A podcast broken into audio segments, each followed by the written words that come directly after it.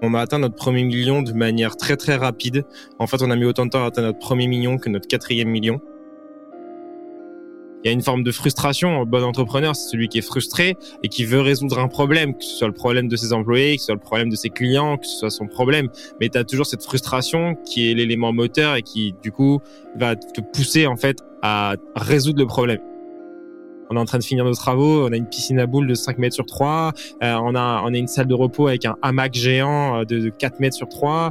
On a une salle de sport qui fait 70 mètres carrés dans nos bureaux. Enfin, tu vois, des trucs qui sortent de l'ordinaire. Ça, c'est notre culture et c'est un, modèle mental pour moi de s'amuser. Parce qu'une fois que tu t'amuses, tu fais les choses infiniment mieux, infiniment plus vite et tu dépenses moins d'énergie en fait à les faire. Une boîte est la somme de ses compétences. Fais-la progresser et elle s'envole. Laisse-la stagner et elle s'effondre. Et la meilleure façon de s'améliorer, c'est d'écouter ceux qui sont déjà passés par là. Les Jeunes Branches, c'est le podcast des entrepreneurs pour les entrepreneurs. Des entrepreneurs chez qui tout va vite, tout va loin, tout va fort. Et des entrepreneurs en quête d'humain, de croissance et de nouveauté. Au programme, des réussites, des échecs, des méthodes et surtout des tonnes d'apprentissages à appliquer le jour même sur ton projet. Alors, prépare de quoi noter et surtout, attention à la branche.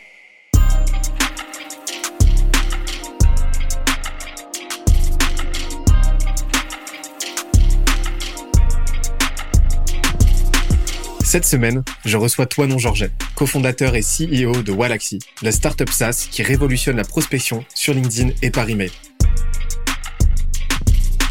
On a parlé de leur début fulgurant qui les a menés à passer le million d'euros de chiffre d'affaires en 9 mois seulement et avec une équipe de 6 personnes. On a aussi parlé du long plateau qui s'en est suivi et de tout ce qu'ils ont mis en place pour le faire exploser et relancer leur croissance. Le tout avec ses meilleurs conseils et bonnes pratiques en marketing, entrepreneuriat, produits, growth et stratégie. D'ailleurs, l'épisode est tellement dense qu'on en a fait un PDF récapitulatif. Pour l'obtenir, on se donne rendez-vous sur scalesia.co, s c a l e z. On est parti. Je pense que les gens vont en avoir marre de nous voir en train de discuter, en train de faire n'importe quoi. Pour, euh, vous donner une petite idée, là, je suis avec toi non. On est en train d'enregistrer, on commence à enregistrer le podcast.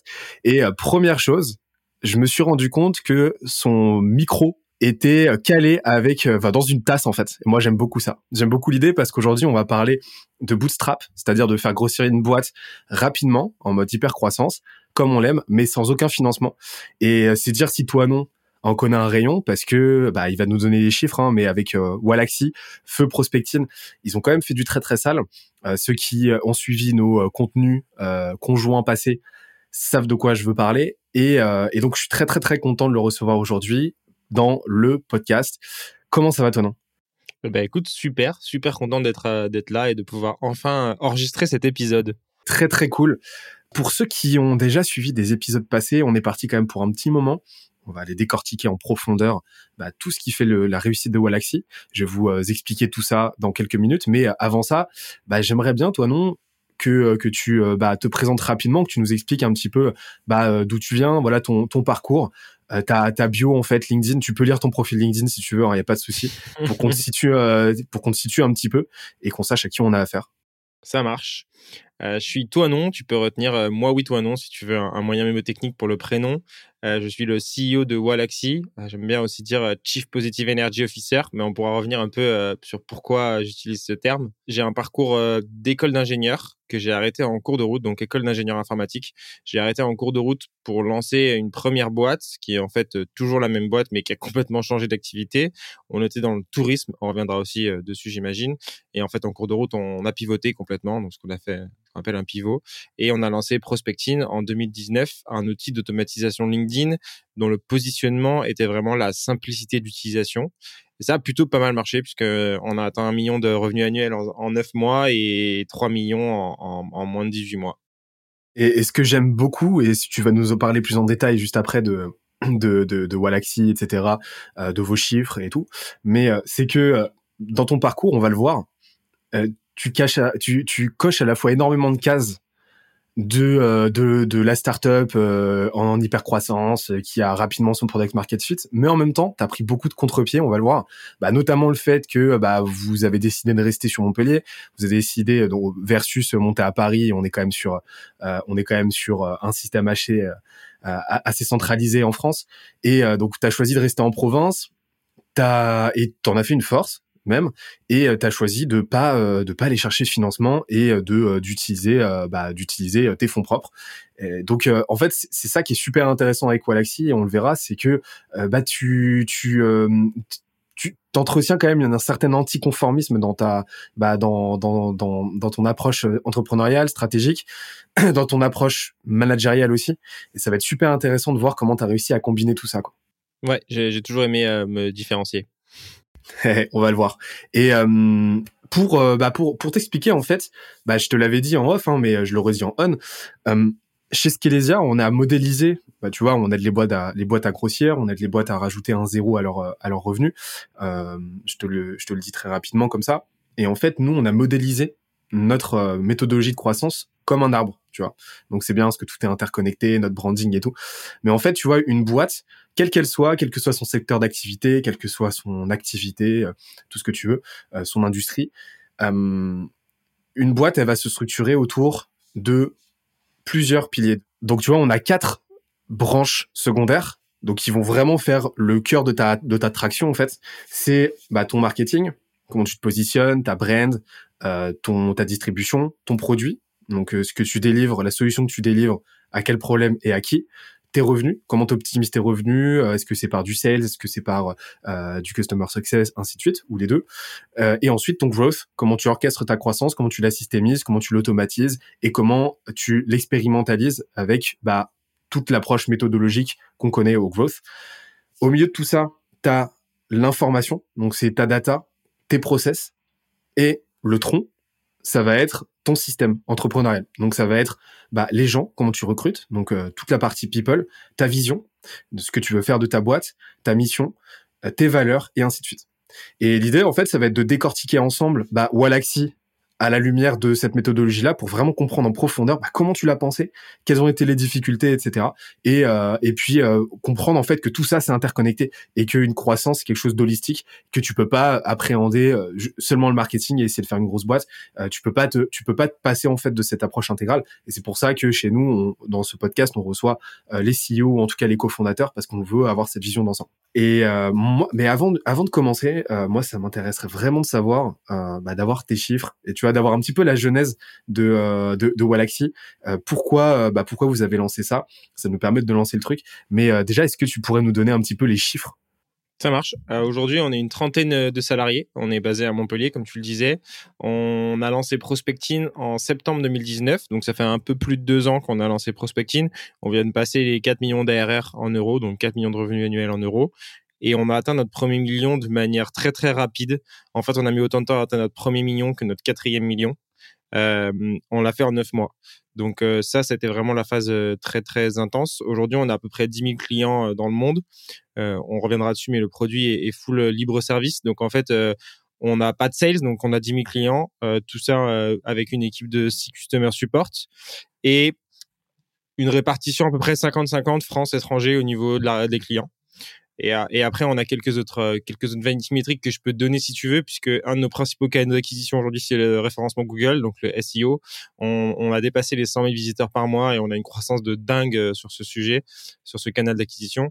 Et un des deuxièmes canaux aujourd'hui qu'on exploite beaucoup, c'est LinkedIn avec une grosse strate de contenu. Et aujourd'hui, on fait plus d'un million de vues par mois avec l'équipe, donc c'est assez cool. Excellent. D'ailleurs, en parlant de, SEO chez vous, on a reçu euh, Amandine dans une émission qui est disponible sur euh, sur le campus chez nous, hein, skelesia.co. Euh, incroyable. Et d'ailleurs, on va en reparler. Euh, on va en reparler du SEO parce que, bah, comme tu l'as dit, hein, c'est un de vos canaux d'acquisition principaux, mais vous illustrez tout particulièrement. Et en plus, vous avez une approche que je trouve vachement innovante. Quoi. Bah écoute, trop bien. Moi, ce que je te propose là, avant avant de se lancer et de commencer à parler de votre marketing, parce que j'ai vraiment envie qu'on parle de cette partie-là, parce que vous êtes vraiment très très fort sur le sujet. Vous êtes fort en tout, mais en marketing tout particulièrement. C'est que tu nous expliques un petit peu, voilà, euh, bah, voilà ici comment vous êtes organisé. Je sais que vous avez une grosse phase de recrutement. Euh, tu m'as, tu m'avais dit, euh, tu m'avais dit euh, la dernière fois quand on a discuté que vous aviez passé énormément de temps avec Guillaume, ton, ton cofondateur, à, à, à monter l'équipe et à vraiment vous créer un asset fort là-dessus et pour staffer les bonnes personnes aux bons endroits. Comment vous êtes organisé aujourd'hui? Comment on est organisé aujourd'hui? Alors, on a une équipe acquisition qui est essentiellement concentrée sur euh, le SEO et euh, le SEA, donc tout ce qui est euh, publicité, Google, même aujourd'hui on fait un peu de Facebook Ads, YouTube Ads, etc. Donc une équipe acquisition de cinq personnes. une équipe support de 6 personnes, une équipe dev de un peu moins de 10 personnes, et ensuite une équipe growth de 3 personnes, et le reste sur des fonctions admin, RH et, et, et produits, mais en fait produits je les mets un peu avec la tech. Donc en gros une équipe tech, donc beaucoup de dev, quasiment un tiers en fait de l'équipe qui est concentrée sur le produit, et après on va dire un tiers sur support plus admin et un tiers sur la partie acquisition et growth. Euh, et dans cette équipe, du coup, on est structuré, on est quatre cofondateurs, euh, deux sur la partie plus business, donc avec Guillaume, mon cousin, et deux euh, sur la partie tech, qui lead l'équipe dev. Et ensuite, on a trois managers, un pour l'équipe support, enfin une pour l'équipe support, une pour l'équipe acquisition et une pour l'équipe growth. C'est là qu'on voit en fait que cette partie-là revenu, elle a été grignotée. En fait, elle s'est fait répartir par la force des choses sur les trois autres piliers qui sont quand même très bien dessinés avec une belle proportion entre les trois. Quoi.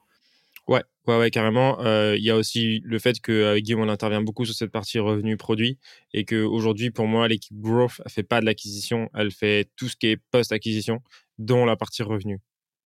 Ouais, c'est ça. Bah, on, en reparlera, mais vous avez vraiment finalisé le truc comme ça, quoi. Et, euh, et vous avez une approche growth qui est euh, qui est beaucoup plus, ouais, qui est beaucoup plus euh, life cycle management, beaucoup plus produit et, euh, et, expérience utilisateur que purement euh, euh, traffic management comme on a tendance à l'appliquer et à le voir en France.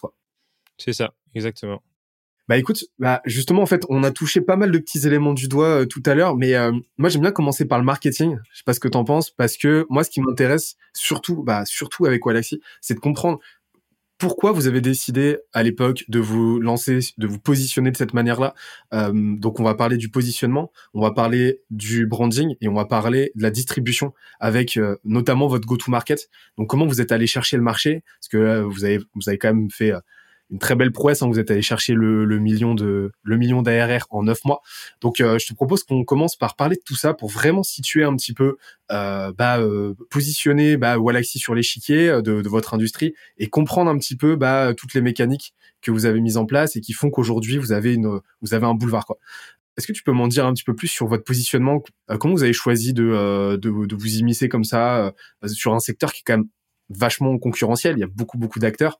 Euh, comment, vous avez opéré le truc à l'époque? Déjà, ce qu'il faut savoir, c'est que on n'est pas du. Au départ, on était très mauvais en marketing, très bon en produit. Et en fait, on a un petit peu inversé. Et euh, le passage entre prospecting et Wallaxy. Et donc, euh, ça va être difficile de parler du début sans parler produit, parce qu'en fait, au début, on était vraiment des, des billes en marketing, en fait.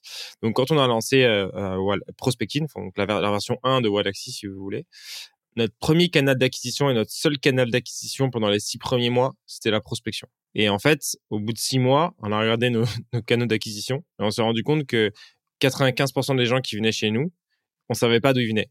Et c'est là qu'on a réalisé qu'en fait, notre on n'avait pas d'acquisition euh, au sens marketing du terme. On avait une acquisition purement organique qui était liée au bouche à oreille, en fait.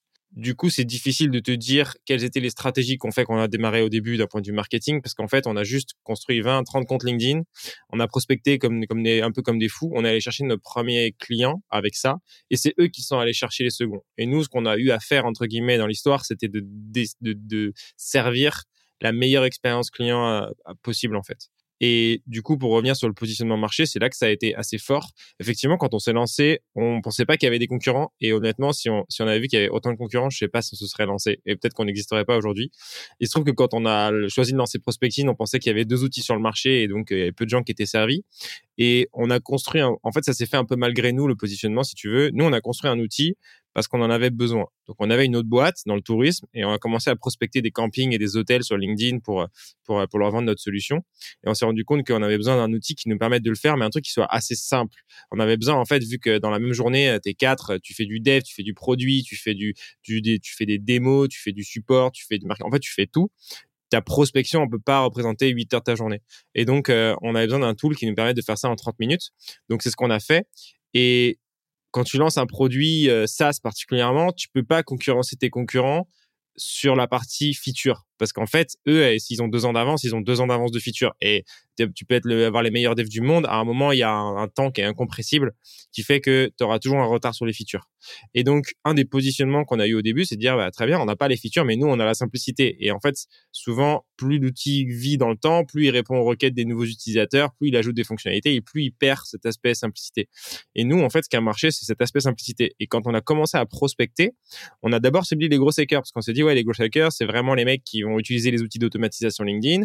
Et quand on a des, des invites sur LinkedIn, on s'est pris des grosses bâches. Les mecs ont dit, mais les gars, on s'en fout de votre truc. On peut envoyer des invitations et des messages. Mais moi, j'utilise des outils qui me permettent de faire dix fois mieux. Je peux faire dix fois plus de trucs. Ça m'intéresse pas.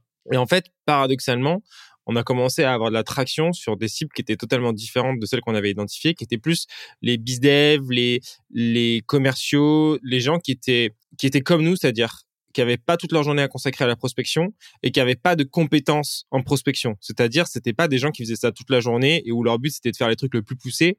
Non, leur but c'était de, de, délivrer euh, des invitations et des messages sur LinkedIn le plus facilement possible. Et en fait, c'est vraiment là qu'on a eu de l'attraction, parce que tu arrivais, hop, tu mettais tes prospects dans l'outil, invitation, poum, ça partait, ça déroulait et ça et ça ça déroulait assez fort. Et donc ça, ça a été vraiment euh, le premier positionnement qui s'est fait un peu malgré nous et qui a généré l'attraction euh, derrière c'est il y a, plusieurs trucs super intéressants qui ressortent déjà. C'est euh, en fait, comme tu l'as dit, vous étiez déjà en train de batailler de votre côté avec euh, avec euh, bah, avec votre propre votre première la première version de de, de Wapi. Vous aviez pas le temps et donc en fait vous avez eu très rapidement avec votre produit ce qui s'appelle un Founder Product Fit. En fait, vous avez eu un produit qui répondait a priori à vos, vos propres besoins et vous l'avez conçu pour ça. Je me souviens très bien à l'époque on avait discuté et tu m'as envoyé un message pour me dire ouais et tout euh, on s'était quasiment jamais parlé, mais tu m'avais envoyé un, petit message pour me dire que tu avais mis ça en place et que euh, tu étais intéressé d'avoir mon avis.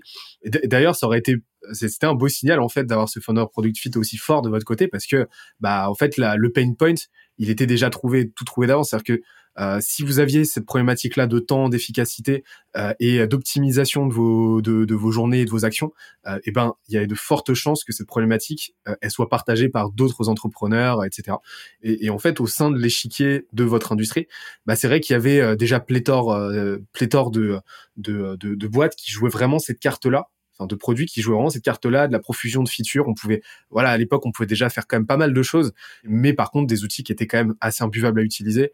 Et, euh, et vous avez, vous avez pris déjà, c'est un truc que j'adore, ce contre-pied total de faire un produit qui est quand même assez fermé dans les features, parce que par exemple vous pouvez pas mettre euh, de, euh, de variables à l'époque ou très peu de variables, juste prénom, prénom et nom, versus les autres on pouvait mettre, enfin on pouvait mettre absolument ce qu'on voulait. Et mais par contre avec cette promesse de lancer une, lancer une campagne très très rapidement en quelques clics, quelques minutes quoi. Et, et donc en fait ça, ça vous a donné une ce focus marché où vous êtes concentré non pas sur regarder ce que font les autres, mais sur ce dont votre audience, ce dont le marché a besoin, euh, ben ça vous a donné une, une grosse rampe de lancement avec, comme tu l'as dit, un gros bouche à oreille. C'est ça. Et en fait, euh, au lieu de se concentrer sur l'acquisition, pendant les six premiers mois, on s'est concentré quasiment uniquement sur l'activation. Et, la rétention, mais notre principale préoccupation, c'était l'activation.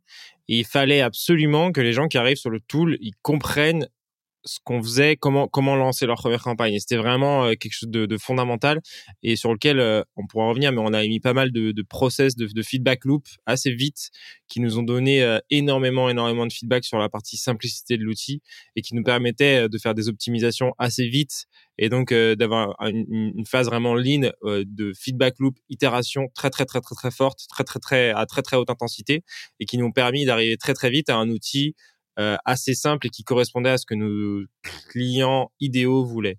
C'est un truc qui m'a toujours heurté parce que euh, très vite, à l'époque, euh, on, on, en donne toujours, mais à l'époque, je, je l'ai donné moi en tout cas. on donnait des bootcamps ce qui n'existait pas encore, mais je donnais des bootcamps euh, pour apprendre la, la, la outreach, la, la outbound marketing, donc la prospection par email, LinkedIn, etc. Et très rapidement, j'ai inclus prospecting dans la stack, donc c'était l'outil qu'on utilisait pour la prospection LinkedIn et j'étais euh, j'étais vraiment euh, surpris à chaque fois, à chaque session, de euh, du, du, de, de la puissance de, de votre activation, parce que bah au sein même de la session, bah quasiment 100% des, des, des, des participants comprenaient directement, alors j'étais là pour les accompagner, c'est sûr, mais comprenaient directement la puissance du truc en quelques clics. Et euh, il y avait, il y avait absolument aucune once d'ambiguïté de leur côté ou d'incompréhension. Et ça, c'est quelque chose de très fort que vous avez mis en place, ouais, c'est clair. Mais, mais du coup, là, justement, pour euh, se remettre dans ce, dans le contexte de l'époque, pour, pour pouvoir activer du monde et pour expérimenter sur le produit, il fallait bien qu'il y ait euh, du flux, il fallait bien, bien qu'il y ait de l'utilisateur, un minimum d'acquisition, en tout cas à l'époque. comment vous avez fait pour trouver vos 100, vos 100, 500, 1000 premiers users à l'époque où vous étiez pas encore très bon en marketing et en acquisition En fait, ça dépend parce que déjà, selon comment ton process de feedback il est construit, il ne faut pas forcément beaucoup de clients et d'utilisateurs pour déjà avoir un feedback très fort. c'est peut-être le moment où je t'explique comment un peu les trois piliers de notre feedback loop. Mais en gros, euh, on avait on avait trois manières de recevoir du feedback très rapide d'un point de vue utilisateur. La première, c'était qu'on avait un support chat qu'on gérait nous-mêmes. C'était 100% de notre support par là. Par contre, on le gérait de 8h à 23h, c'était 7 jours sur 7. On se relayait avec, euh, avec mon associé. Et donc, on avait, on baignait en permanence dans les retours utilisateurs. Et donc, dès qu'il y avait une friction, elle remontait au support, boum, on savait. Et on avait pas besoin de mesurer avec la donnée parce que c'est nous qui définissions les features. Donc en fait, on avait cette forme d'intuition qui se développait euh, de comment ton utilisateur y réfléchit. Parce qu'en fait, quand tu lui parles 100 fois par jour à ton utilisateur, tu, tu commences à, baigner vraiment dans sa psychologie. Le deuxième, c'est qu'on on était nous-mêmes utilisateurs. Et donc c'est là qu'on est allé chercher nos premiers clients. C'est qu'en fait, nous, on a fait une vingtaine de comptes LinkedIn, une trentaine de faux comptes LinkedIn et on prospectait avec notre propre outil sur LinkedIn. Et donc en fait, on utilisait notre outil dans un usage extrême qui restait à peu près dans le cadre de celui de nos utilisateurs, mais tout en poussant vraiment l'utilisation à, à, à x100 en fait. Et donc, euh, toutes les frictions que nous, on avait en tant qu'utilisateurs, c'était forcément des frictions que nos utilisateurs ils avaient, peut-être à moins grande ampleur, mais c'était sûr qu'ils les avaient. Et donc, en fait, quand on identifiait nous-mêmes des frictions, on disait, OK, ben là, si j'ai fait dix fois cette opération et qu'à chaque fois j'ai perdu une seconde, ça veut dire que mon utilisateur, il perd quand même une seconde. Donc, ça veut dire que si je trouve une solution à cette friction, bah, mon utilisateur il gagne cette seconde. Et donc, tu n'as même pas besoin encore d'avoir d'utilisateur pour avoir cette première euh, loop de feedback. Et le, et le troisième, c'est le, un truc qu'on a mis assez vite en place, qu'on a appelé les relances LinkedIn. C'est que quand tu passais pas les étapes d'activation qu'on avait définies sur l'outil, donc en gros, on avait deux étapes d'activation, euh, si tu les passais pas, 48 heures après, tu recevais une invite LinkedIn euh, automatisée pour comprendre euh, si tout s'était bien passé et comment euh, comment était ton expérience. Le message était assez bien tourné et on avait des taux de réponse qui étaient assez incroyables et qui nous permettaient de prendre du feedback de tous ceux qui n'étaient pas passés par ces étapes-là qu'on ciblait. Et, euh, et c'est comme ça qu'on a construit, on va dire, la traction et, qu'on a, a bossé cet, espace d'activation, cette étape d'activation. Et en fait, le marketing, euh, finalement, c'était que de la prospection. C'était que de la prospection et après, c'était du bouche à oreille parce que quand les utilisateurs venaient, euh, on est monté jusqu'à 75% d'activation. Donc, en gros, on avait, on a fait plus 50% sur notre activation en trois mois euh, avec, avec ce process-là sur un outil où tu télécharges, tu es inscrit en fait. Donc on avait trois personnes sur quatre qui cliquaient sur télécharger. Et en fait en un instant tu es inscrit, il n'y a pas de sign-up euh, classique. Et on avait trois quarts des gens qui passaient nos états d'activation. Et c'était énorme. Et du coup ça veut dire que c'était super simple, ça veut dire qu'il y avait un référent derrière de malade. Et c'est ce truc-là qui a généré euh, nos premiers mois d'acquisition finalement. Et donc euh, c'est a posteriori de ça qu'on a vraiment mis en place des stratégies marketing. C'est vrai que si on revient à l'essentiel du truc, vous avez sans le savoir à l'époque, pris le contre-pied de ce qui se faisait. Euh, donc, euh, comme on l'a dit tout à l'heure, d'une course à la feature, d'une course à la complexité, à la sophistication, euh, au bénéfice d'une approche super simple et avec vraiment ce focus, cette promesse de quoi qu'il arrive, ça va être rapide en fait. Et vous allez vite comprendre, vous allez vite avoir du résultat. Je pourrais dire qu'on était des génies et qu'on était visionnaires, c'est pas vrai.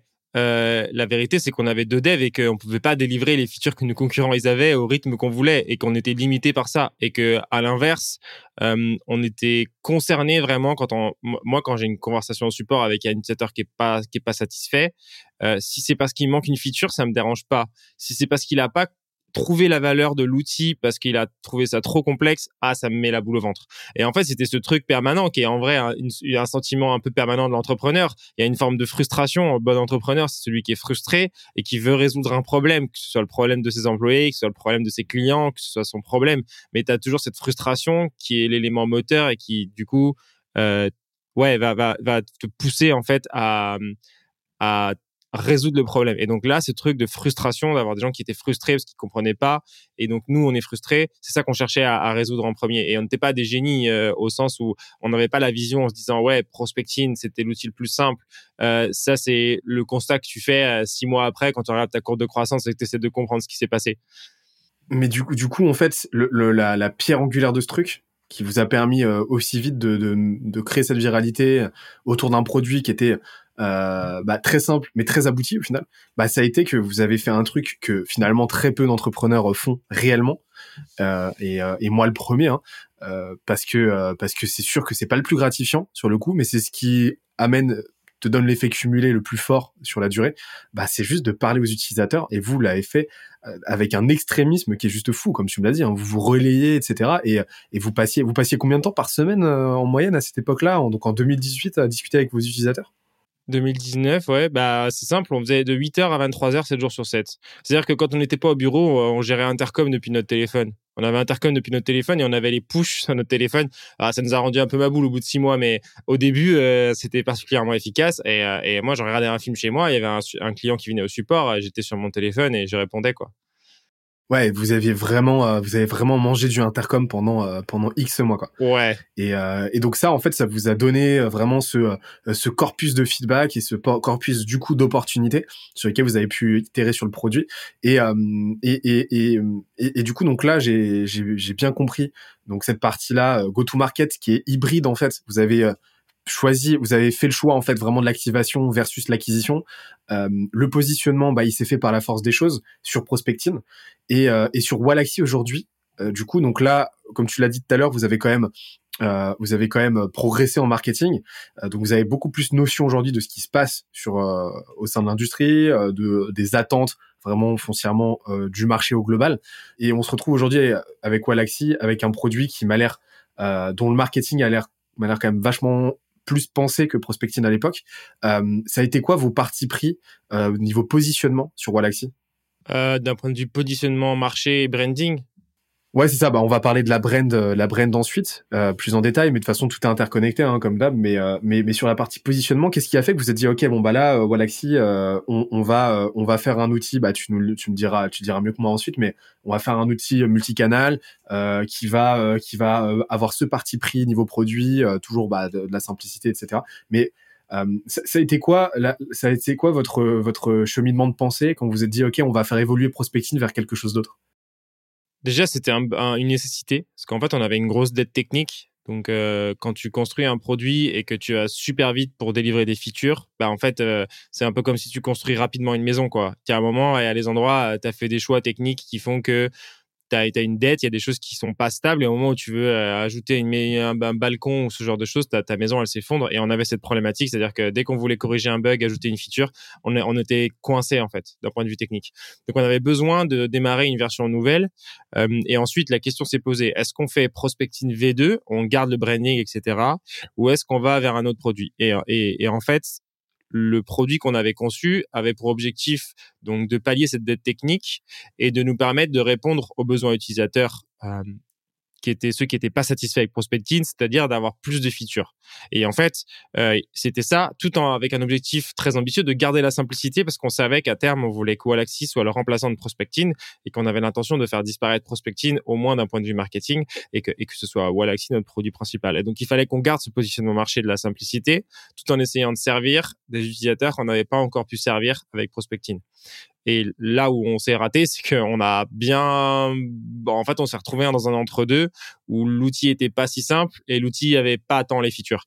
Et donc, on, là, on commence tout juste à sortir un peu de cette phase de galère où tes utilisateurs d'avant, ils sont moins bien servis et tes nouveaux utilisateurs, ils sont pas bien servis non plus. Et, et, là, tu galères. Mais le positionnement initial de Wallaxy, c'était ça. Et ensuite, il y avait cette ambition de faire du multicanal, tout simplement parce que bah, il y avait deux raisons en fait. La première, c'est que d'un point de vue utilisateur, il y avait une demande et que euh, effectivement la prospection multicanal, elle offre des, des résultats qui sont hyper intéressants, qui, sont multi, on va qui ont des effets multiplicateurs.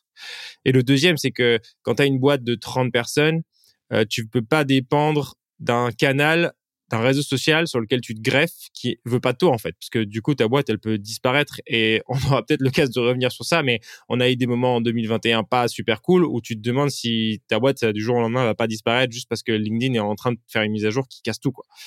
Et, et ça c'est un vrai c'est un, vrai c'était un vrai enjeu et il fallait qu'on ait une, un horizon pour s'abstraire tout ou partie euh, de LinkedIn et, dire Wallaxy ce sera l'outil qui va s'adapter parce qu'en fait tout le monde aura toujours besoin de prospecter.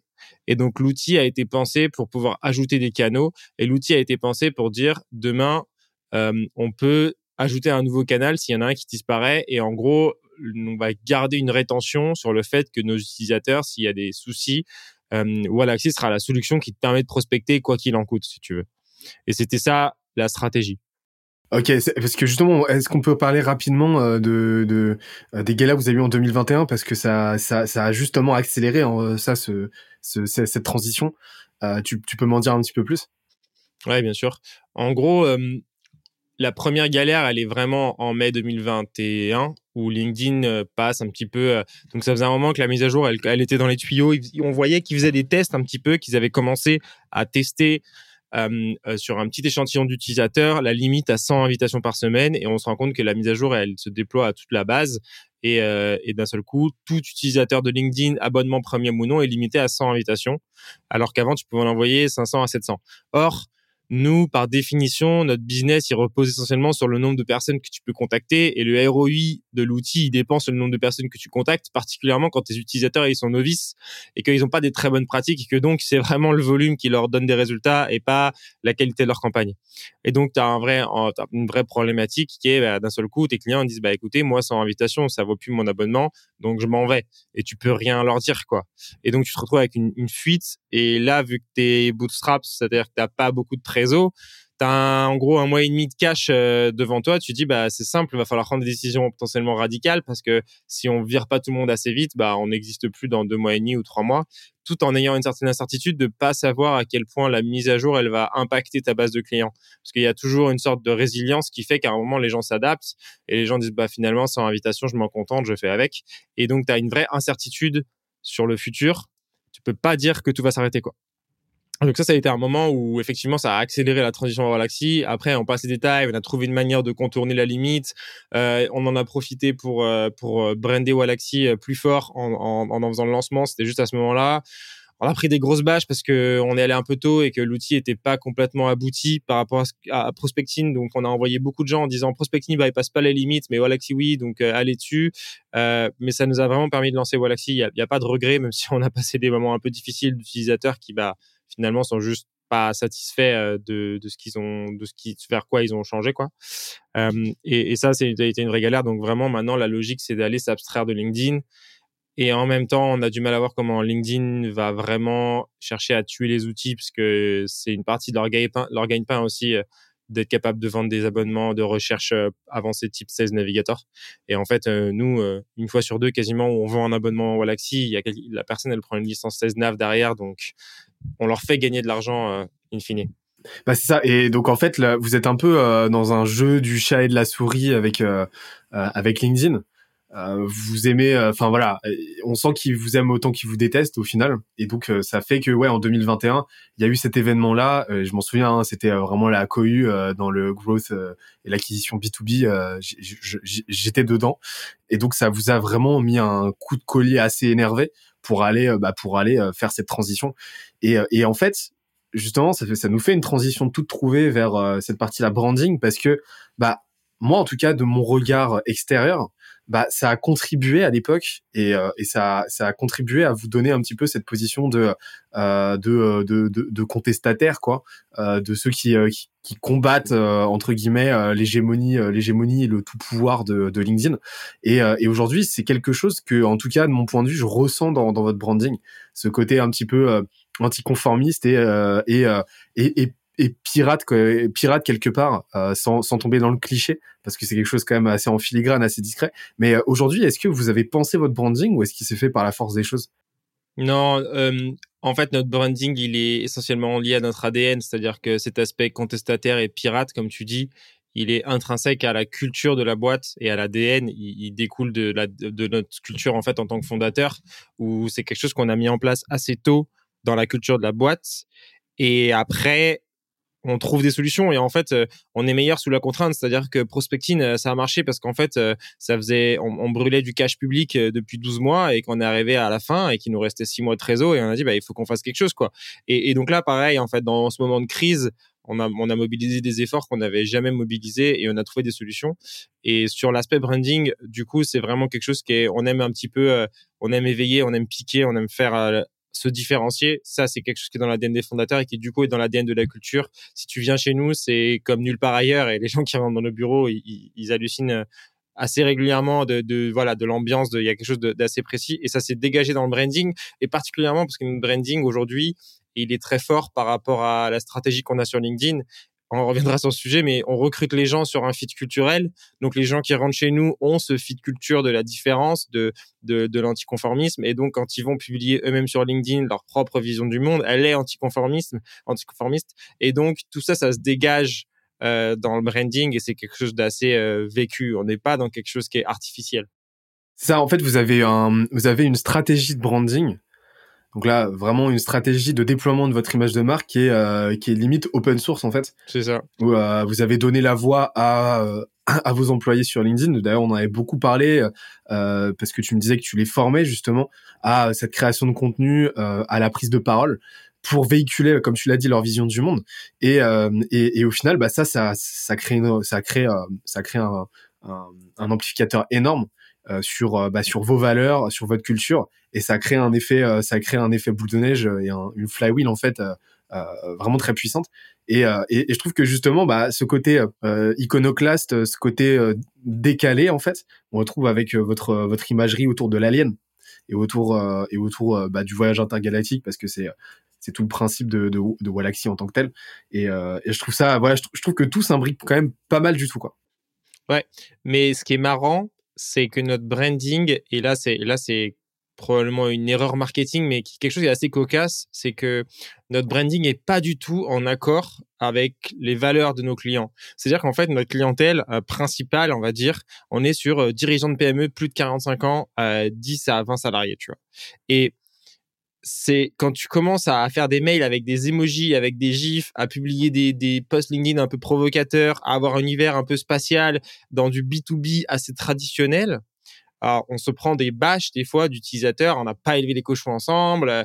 Euh, je vous permets pas de m'envoyer des, emails avec des emojis. Euh, ça fait pas professionnel. On a pris des bâches de malades pour ça. Et en fait, il y a un truc assez paradoxal, c'est que on a beaucoup d'utilisateurs qui sont pas en accord avec notre branding. Et, et beaucoup, enfin par définition, si tu devais faire une étude euh, euh, marketing pour dire ok, on va essayer de créer un branding qui s'adapte à votre client idéal, il aurait rien à voir avec ce qu'on fait là. Mais nous, ça respire tellement fort qu'on peut pas être dans justement l'artificiel et on n'arrive pas à construire un branding qui soit en accord avec avec ces gens-là. Et faut croire que quelque part il y a quelque chose de, on va dire, euh, ça les rend empathiques. En tout cas, malgré tout, euh, ça marche pas si mal. C'est ça, en fait, vous avez vraiment pris ce parti. On, le voit, hein, enfin, il suffit d'aller voir tes posts, tes posts LinkedIn et tes prises de parole pour voir que que que qui même me suivent quoi. Et t'es absolument pas là en train d'essayer de, plaire à qui que ce soit. Tu sais que tu apportes de la valeur, que tu as un bon produit, tu connais ta culture, euh, tu connais, euh, bah, tu connais euh, la mission de la mission de de et à partir de là, bah, si tu déplais dans tes prises de position et dans ta vision du monde à quelques utilisateurs, bah, tant mieux, tant pis quoi. C'est ça. Et après, c'est pareil, on reviendra aussi dessus, mais la force d'avoir un business sur lequel tu es pas dans du sales et où en fait ton client le plus gros il rapporte même pas 1% de ton chiffre d'affaires, euh, tu peux dire merde en fait à des clients et ça, c'est quelque chose, c'est un, enfin, c'est un pouvoir que je souhaiterais que tout entrepreneur ait parce qu'en fait, quand tu, quand ton business, il dépend d'un ou deux ou trois clients et que du coup, ils peuvent, ils peuvent te faire tout faire parce que s'ils arrêtent de payer, t'es mort. Ben, t'as gagné aucune liberté par rapport au salariat. Et quand, en fait, un client, il vient et tu vois, on en a un et manque de respect au, support, ben, c'est simple, on le bloque du support. Et s'il vient me voir sur LinkedIn, je dis, ben non, vous avez manqué de respect aux personnes du support, vous avez plus le droit d'accéder au support. Ok, je m'en vais. Bah, c'est ce que je vous souhaite. Je ne vous souhaite pas de vous avoir en tant que client. C'est que si vous manquez de respect aux équipes support, j'ai aucune raison de vous avoir en tant que client. Et votre abonnement à 50 euros par mois, j'en ai rien à foutre. Vous êtes juste pas mon client. Et, et ça, c'est quelque chose euh, qui est assez euh, c'est pareil ça respire dans la culture tu vois et c'est assez euh, à contre-pied de ce qui peut se faire où le client est roi oui le client est roi mais le client est pas roi enfin il y a une sorte de il, est roi et tu fais tout pour le satisfaire, mais dans une limite où il te manque pas de respect en fait et où il, est là pour, euh, enfin voilà, dans un cadre professionnel et tu as ce, truc qui fait que tu peux te priver d'un client et ça c'est vraiment une liberté énorme. Le client est roi mais pas euh, mais pas souverain absolu quoi. Voilà, c'est ça. Et, et, cette radicalité, du coup, elle vous a, bah, en fait, on la retrouve. On va voir, on, va parler, euh, on va aller parler un petit peu du euh, du, du, produit juste après. Euh, juste avant, sur toujours, toujours sur cette partie marketing. Donc là, à l'époque, vous avez eu un go-to-market qui est ce qu'il est. On en a parlé, mais là aujourd'hui, vous avez quand même professionnalisé tout ça. vous avez quand même mis en place un certain nombre de choses et au point que au point que vous vous faites partie quand même des boîtes qui performent le mieux sur vos stratégies d'acquisition. en, France, à mon sens. Qu'est-ce que tu peux me dire aujourd'hui sur votre stratégie de distribution en tant que telle? On n'a pas de LinkedIn, on n'a pas du référencement. comment est-ce que tout ça, ça s'orchestre? C'est quoi les, ratios, les, répartitions entre les différents canaux? Comment vous avez testé tout ça, etc. Aujourd'hui, on a 20% à peu près de notre acquisition qui vient du SEO.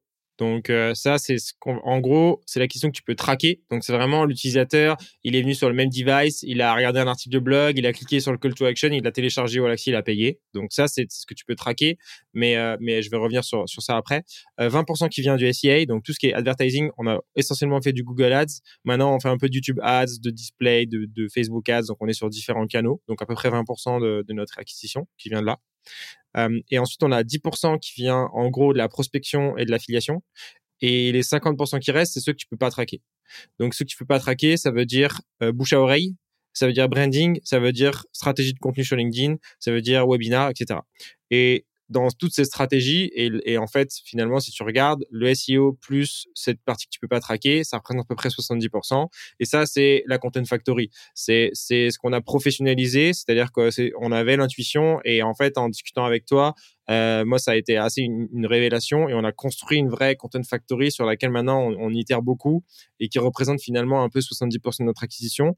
Pourquoi? Parce que on a un client, une fois de plus, qui est pas éduqué. C'est-à-dire qu'on a des gens qui arrivent sur notre outil, des fois, ils savent pas ce que c'est d'envoyer une invitation sur LinkedIn. Et ça, c'est un enjeu de malade d'un point de vue product, mais c'est aussi un enjeu d'un point de vue marketing, c'est que du coup, c'est super difficile de lui vendre un outil s'il sait même pas comment ça marche derrière. Et donc, on a un travail d'éducation énorme. Et aujourd'hui, ce truc de la Content Factory, c'est l'idée qu'on a plusieurs points de touche. Et en fait, on peut pas traquer, on va un peu à l'intuition parce qu'en fait, un, utilisateur, des fois, avant de télécharger Wallaxy, il va lire trois articles de blog, suivre un webinar, consommer une dizaine de, posts sur LinkedIn, euh, regarder les vidéos tuto, euh, participer au webinar d'un ambassadeur. Euh, il, y a, il y a plein de canaux auxquels on va le toucher, sur lesquels on va le toucher avant qu'il convertisse en utilisateur. Et donc, c'est tout ce travail d'éducation pour essayer de lui faire comprendre les tenants et aboutissants de ce qu'on fait pourquoi il a intérêt à utiliser, quelles sont les bonnes pratiques, et c'est après derrière qu'il rentre dans cette boucle. Donc aujourd'hui, on construit vraiment notre stratégie sous forme d'une toile d'araignée et on fait en sorte que sur chaque canal, il y ait un maximum d'opportunités d'aller vers un deuxième canal. Ok?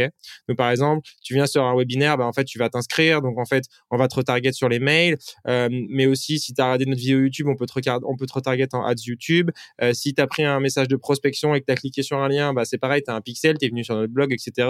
Et ça c'est quelque chose qu'on a modélisé en interne. On a une, sorte de toile d'araignée géante de nos différents canaux d'acquisition et de comment sur chaque canal on fait en sorte que tu aies un maximum d'opportunités d'aller vers un deuxième canal. Et on cherche pas à te convertir, on cherche à t'amener vers un deuxième canal. Et ça, c'est un truc assez euh, euh, contre-intuitif peut-être dans un process de sales ou de marketing. C'est que nous, on cherche pas à te convertir au premier point de touche, on cherche à, t'amener à un deuxième point de touche. Et c'est ça la stratégie. Et on sait qu'à N point de touche, tu vas venir sur le site et tu vas télécharger.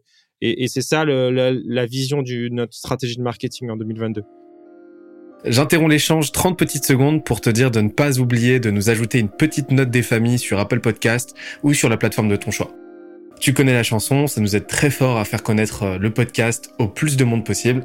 Allez, on reprend.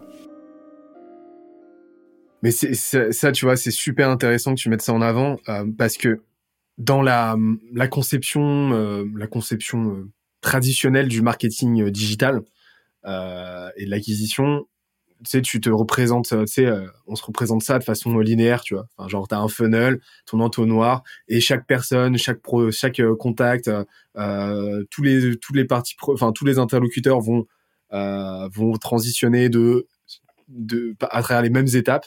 Et, et, et, en fait, le, le fait est que chaque personne est différente et et il n'y a pas un seul parcours utilisateur qui va être qui va être le même quoi. Et ça et ça en fait vous l'avez super bien compris. donc en fait pour reformuler, tu me dis si j'ai bien compris, euh, vous réfléchissez non pas de façon transactionnelle aujourd'hui, mais de façon plus relationnelle, où l'objectif, en fait, c'est, de vous montrer le plus possible, d'apporter un maximum de valeur. Et vous réfléchissez non pas en, flux comme ça, en funnel, en entonnoir, mais en toile d'araignée au final, où euh, il n'y a pas vraiment de, hiérarchie entre vos différents canaux. L'objectif, en fait, c'est de faire un peu euh, flipper, que votre que votre que votre futur utilisateur fasse flipper le plus possible euh, d'un point de touche à l'autre, d'un canal à l'autre, euh, qui passe par du contenu, qui passe par euh, voilà un webinaire, qui passe par une pub Facebook, qui passe par du référencement, qui passe par un email, jusqu'au moment où lui est prêt en fait, et vous vous basez non pas sur vous vos enjeux, vos enjeux personnels, sur votre timing, votre calendrier d'acquisition et, et de métriques à vous, mais vous vous basez sur son timing à lui, quoi. Et vous attendez qu'il soit prêt, vous assurez juste d'être disponible c'est la comparaison entre, entre euh, quelque chose de linéaire et quelque chose en arborescence. En fait, on revient aussi au sujet de l'arborescence, mais c'est cette notion qu'effectivement, à chaque nœud euh, de ta branche, ton prospect et il peut aller à plusieurs branches et du coup il va trouver la branche qui lui convient le mieux et le timing qui lui convient le mieux pour aller à la branche suivante et ça c'est aussi lié au fait qu'on a une grande, grande, grande disparité de profils qui utilisent notre outil. Et ça, c'est une vraie complexité pour nous, que ce soit d'un point de vue branding, que ce soit d'un point de vue proposition de valeur et d'un point de vue canaux d'acquisition. C'est que aujourd'hui, on a des étudiants euh, qui utilisent notre outil pour trouver du taf. On a des recruteurs qui utilisent notre outil pour trouver des candidats. On a des, des, des sales, des bizdev qui utilisent notre outil toute la journée pour mener des campagnes. On a des agences qui utilisent notre outil pour gérer des comptes pour d'autres boîtes.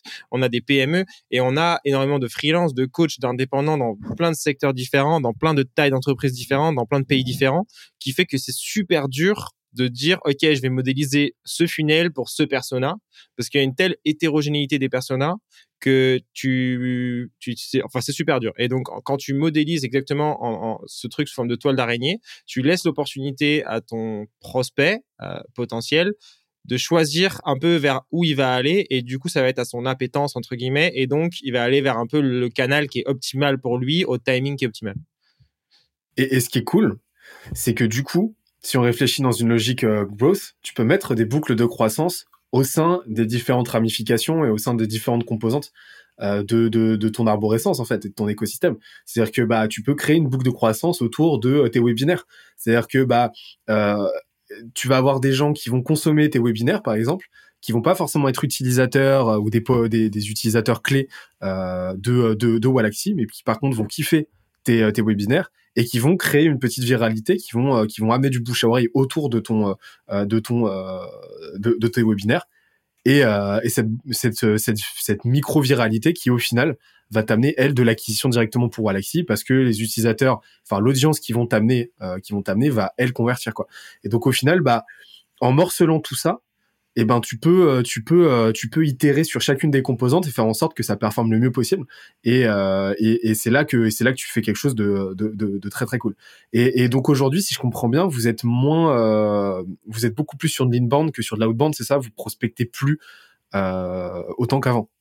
Totalement. La prospection aujourd'hui pour nous c'est plus un terrain d'expérimentation qu'un vrai canal d'acquisition. En fait, on s'en sert pour nourrir notre stratégie d'inbound. Donc, typiquement, moi, ça m'arrive de lancer des campagnes euh, pour deux raisons. La première, c'est utiliser le produit pour rester au contact du produit, pour comprendre les frictions, parce que c'est encore euh, pas mal moi qui pilote le produit, enfin pas mal nous en tant que fondateur. Et le deuxième, c'est pour expérimenter des choses que j'ai jamais testées, pour rester à jour sur les bonnes pratiques, euh, pour essayer d'innover et, de pouvoir fournir et nourrir le contenu qu'on va produire derrière sur ces sujets-là. Et pas du tout, j'ai rarement un objectif d'acquisition client parce que ça scale pas du tout la prospection. Et que en fait, euh, quant à nous aujourd'hui, on a sur nos deux produits, on a plus de 1500 downloads par semaine. Donc 1500 euh, nouveaux utilisateurs par semaine, il te faut un nombre de comptes à gérer pour être capable d'influencer ça, ne serait-ce que de 5 ou 10%. Et en fait, ça vaut pas le coup euh, d'un point de vue euh, ROI, mais parce qu'on vend pas la même chose forcément que nos clients. Nos clients, ils sont sur de la presta et en fait, c'est des choses qui scalent pas. Et quand tu es freelance ou dev et tu as trouvé trois clients, tu as rempli ton mois. nous, on a un business qui est scalable où on peut entre guillemets, euh, intégrer une quasi infinité de nouveaux utilisateurs chaque semaine. Et donc, on cherche des scans, des canaux d'acquisition qui sont plutôt scalables. Et effectivement, aujourd'hui, quasiment toute notre acquisition, elle est inbound. Ok, trop cool. Et, et donc, euh, et c'est là, en fait, que euh, ça vous permet de, d'instaurer une relation vraiment saine et de confiance avec vos, vos clients parce que vous n'êtes pas, enfin vos futurs utilisateurs euh, et euh, vos utilisateurs et vos clients parce que vous n'êtes pas dans une logique, euh, vous, vous êtes pas, vous faites pas les forceurs quoi. Vous n'êtes pas comme ça là en train d'essayer de forcer la conversion avec du pop-up dans tous les sens, avec de la campagne d'email, avec euh, bah, ce que vous avez fait au début, hein, vous récupériez le profil le profil LinkedIn de vos utilisateurs et vous leur envoyez de la campagne etc vous n'êtes pas du tout dans cette optique là vous misez sur bah, l'enrichissement de la relation sur euh, au, fur et à mesure, sur la qualité aussi du ciblage de, de votre contenu pour faire en sorte qu'il vous, il vous ouvre à une, une audience qualifiée, et puis bah derrière euh, sur la qualité de votre produit et de votre promesse quoi. Mmh. Et on, utilise toujours euh, l'outbound pour de la rétention et de l'activation. Là, on est en train de remettre en place euh, des grosses campagnes pour aller chercher tous les gens qui churn sur Wallaxy, donc qui arrêtent leur abonnement, qui désinstallent, tous les gens qui passent par des points de friction sur le produit pour nous, c'est important de mettre en place des systèmes de recontact. Et en fait, aujourd'hui, personne ne répond à un email euh, qui dit pourquoi vous êtes désinscrit. Donc, en fait, on va aller chercher sur LinkedIn en mode un peu personnalisé et on va prendre le feedback de cette manière-là. Et ça, c'est important pour la relation client et pour le feedback. Et après, tu les fais aussi rentrer dans tes loops de contenu parce que puisque tu crées du contenu sur LinkedIn, si tu interagis avec en message privé, ils sont plus susceptibles de rester dans ta boucle de contenu, d'être nourris et potentiellement de revenir qui est un vrai sujet pour nous parce qu'en fait, euh, par définition, on cible des boîtes qui n'ont pas beaucoup de moyens parce qu'on est vraiment sur ce, sur ce bas de marché, si tu veux. Donc, on a un taux de churn qui est assez élevé. Donc, le churn, taux d'attrition, c'est le nombre de personnes qui annulent leur abonnement sur le nombre total de clients que tu as chaque mois. Et nous, aujourd'hui, on tourne entre 8 et 10 Et c'est beaucoup, parce que ça veut dire que, en gros, tous les six mois, quasiment, euh, la moitié de ta base client, elle se renouvelle. Et on s'est rendu compte que récemment, qu'en fait, euh, on a 15 à 20% de nos clients, donc nouvelles, nouveaux abonnements chaque mois, qui sont des gens qui reviennent parce qu'ils ont besoin de l'outil de moi. Puis voilà, je te disais, tu es dev freelance, euh, tu, tu, tu, prospectes un petit peu sur LinkedIn, tu trouves tes trois clients, et ton planning est, il est full pour les deux prochains mois, tu stops ton abonnement, deux mois plus tard, tu recommences, etc. Et on a un vrai effet de saisonnalité comme ça, de gens qui partent, qui reviennent, qui partent, qui reviennent. Et donc on a cet intérêt de les garder dans la boucle, dans la boucle de contenu et qu'on soit la solution dont ils ont besoin au moment où ils en ont besoin. Et, euh, et je pense qu'il y a une vraie inversion de paradigme au niveau de la vente dans les dernières années. C'est que avant, euh, tu voulais utiliser un outil, bah, tu avais trois jours d'essai, tu mettais ta carte, et puis, enfin, tu devais tout de suite mettre ta carte et et tu étais payant ou t'achetais ta licence et t'accédais à l'outil après. Et à peu près pareil sur tous les types de services t'avais là, tu payais et tu avais la valeur. Et aujourd'hui, c'est l'inverse en fait. Tu as la valeur et après tu payes. Et presque aujourd'hui, euh, tu regardes des vidéos gratuites de, de yoga sur internet, euh, sur YouTube pour pour faire ton yoga soir. Et puis un jour, tu dis OK, je vais aller plus loin. Tu vas acheter l'abonnement euh, de la personne sur son app. Et en fait, l'app elle t'apporte pas grand chose de plus, mais c'est presque un principe de réciprocité où la personne elle t'a apporté de la valeur et tu vas tu vas payer derrière. Et quasiment sur tous les business, et même dans le e-commerce, tu vois, la valeur entre guillemets, elle est délivrée par la qualité de l'annonce, la qualité des avis qui te permettent d'estimer ta valeur. Et t'achètes plus un truc sans savoir ce que tu achètes. Ça n'existe plus ça aujourd'hui. Et donc, quand tu apportes de la valeur euh, à tes utilisateurs sous forme de contenu, tu dis bah nous on est l'expert, voilà, on vous donne les formations, on vous donne le contenu, on vous aide à, scaler votre business. Et aujourd'hui, on parle pas que de prospection. Si vous nous suivez sur LinkedIn et même dans nos webinaires, etc. Tu vois, Amandine, elle parle énormément de SEO évidemment parce que nos clients, leurs problématiques, c'est des problématiques de croissance. Et donc, le SEO peut être une solution. Et donc, on va parler de ce qu'on fait en SEO, même si ça n'a rien à voir avec notre produit. Et l'idée, c'est ça, c'est délivrer un max de valeur à, ces, audiences-là. Et que le jour où elles ont besoin d'un outil, bah, elles se retournent vers nous, c'est évident. Elles n'en connaissent pas 10 000. On, baigne, en fait, dans leur, réseau, on baigne dans leur, dans feed de contenu. Et du coup, c'est vers nous qu'elles se retournent. C'est euh, excellent ça parce que justement tu mets euh, tu mets en avant la différence. Là, on a parlé du taux d'attrition, hein, le taux de churn, les gens qui se désinscrivent. Mais dans ton cas, en fait, tu as identifié qu'il y avait deux euh, types d'attrition. En fait, bah, tu l'attrition naturelle. Donc, c'est vraiment les gens qui se désinscrivent parce que, bah, comme tu l'as dit, hein, le freelance a plus besoin de l'outil pendant euh, deux mois, donc il se désinscrit pour se réinscrire ensuite. Donc là, ça, ça suit la logique, en fait, du besoin de ton utilisateur. Et après, euh, tu as le churn qui est lié à un dysfonctionnement du produit. Donc en fait, c'est vraiment là-dessus que vous travaillez constamment pour faire en sorte, bah, pour faire en sorte de le diminuer, hein, euh, euh, autant que faire se peut.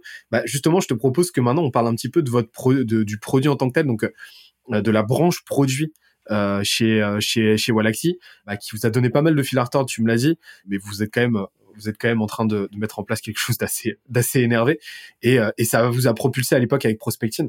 Donc moi je suis intéressé de savoir là euh, bah, comment vous êtes organisé et quelle est ton approche, enfin quelle est votre approche product et qu'est-ce qui, qu'est-ce que vous mettez en place en plus bah, des feedbacks dont on a parlé, etc., pour euh, l'améliorer en continu? Déjà, à la, lumière de ce qu'on a déjà dit, tu vois tout de suite qu'on est une boîte qui est product-led growth. Donc, pour en français, on est, notre croissance, elle est essentiellement euh, liée à la qualité du produit. Euh, on fait pas de démo, on fait pas de call, donc on on, pas nos utilisateurs euh, manuellement, c'est-à-dire qu'ils viennent et ils ont le droit à un support chat et à des tutos. Donc euh, il faut que le produit soit simple et ça c'est le cœur de notre business et on, est assez strict sur la notion de call. Aujourd'hui on a juste un sale, on fait quelques expérimentations sur des sur des sur des clients un peu plus gros, mais on n'est pas du tout dans une approche sales. Donc à partir de là, il faut que ton produit délivre la valeur le plus vite possible. Aujourd'hui, comment on est structuré, comment on a notre approche produit. Donc, il y a eu un peu deux phases. Cette première phase où on était quatre dans la boîte, on avait deux devs et il y avait mon associé et moi. On parlait avec les clients tous les jours et on passait peut-être 30 à 50% de notre temps sur le produit. Donc, sur le produit, ça voulait dire l'utiliser, le tester et, et concevoir les fonctionnalités pour que les devs puissent les, les livrer. Ça, c'était assez dans notre ADN pendant longtemps. C'est vrai qu'on a fait le support jusqu'à 2500 clients, jusqu'à ce que ce soit un full-time job de un de nous deux, on se relayait. Donc euh, aujourd'hui encore, on passe énormément de temps sur le produit. Euh, c'est un des trucs où on passe le plus de temps, je pense, en tant que fondateur, même si on a une équipe de 30 personnes. Euh, on passe du temps au support, mais pour moi, être au support, c'est être au produit, c'est-à-dire c'est comprendre qui est ton utilisateur à l'instant T, quelles sont ses problématiques, quelles sont ses frictions. Euh, et ensuite, c'est concevoir les features. Et euh, avec ça, sur ça, on travaille avec avec euh, l'équipe produit. Donc, on a un product owner et une web designer, plus notre notre CTO qui qui lead l'équipe dev et qui et qui du coup après ship la partie technique. C'était quoi ta question précise du coup sur le produit? Bah c'est c'est à l'époque vous avez une approche quand même vachement organique comme tu l'as dit. Enfin, vous étiez à l'époque vous étiez 6 si si je me souviens bien il n'y avait pas encore, euh, voilà, vous, y alliez de façon, euh, force brute, quoi. Vous exécutez le plus possible et euh, vous faites en sorte de d'éteindre les incendies à mesure qu'ils se produisent. Hum, donc là, ça a été vraiment votre stratégie pour passer de 0 à 1. mais là, aujourd'hui, en fait, pour passer de, de 1 à 10, comment est-ce que vous avez fait pour, pour pérenniser cette, cette approche-là et faire en sorte que ça, cet état d'esprit, cette stratégie que vous aviez à l'époque où vous étiez bah, l'équivalent de une personne euh, sur le produit en tant que tel. Je parle pas de la partie euh, vraiment développement des features, mais euh, bah, que ça scale sur une sur une boîte, une équipe de 30 personnes avec une équipe dédiée au produit.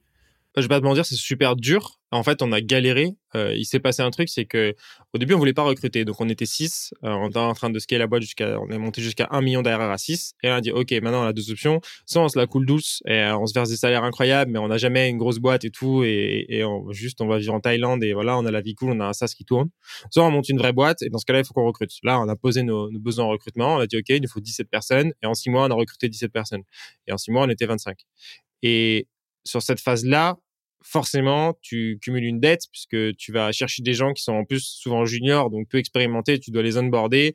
Et en fait, en tant que fondateur, tu perds le cap euh, et tu un petit peu euh, ton ADN pendant un certain temps. Ok, ben en fait, euh, moi ce que je fais bien, c'est que tu produis et d'un seul coup tu délègues ton produit à des gens qui n'ont pas le, les deux ans d'expérience support que tu as, qui font qu'en fait ils n'ont pas cette vision du produit et tu es concentré à gérer les autres problèmes et les incendies ailleurs et à scaler ta boîte. Et donc en fait, pendant ce temps-là, eux ils continuent d'avancer le produit ils font de leur mieux, mais en fait, tu arrives, tu te rends compte qu'il y a des trucs qui matchent pas avec tes utilisateurs. Donc tu as une grosse phase, une grosse phase de galère qui a commencé à peu près quand on a livré le produit, on s'est rendu compte qu'on n'avait pas délivré ce qu'on voulait jusqu'en novembre. Et là, on est sur la bonne phase et on est en train de revenir vers là où on veut.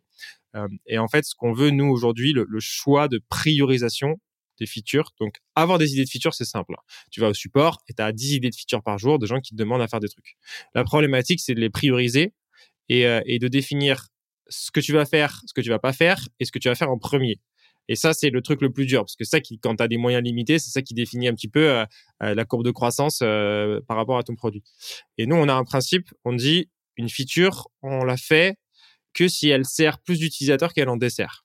Et quand on focus d'un point de vue produit, c'est la simplicité rajouter un bouton sur une page, ça dessert des utilisateurs. Parce qu'en fait, il y a un bouton en plus. Donc, il y a une information supplémentaire. Donc, quand l'utilisateur, il va chercher à faire quelque chose, il a un bouton supplémentaire. Et selon comment est construit ton wording, selon euh, comment est construite ta page, t'apportes de la complexité, tu génères de la friction.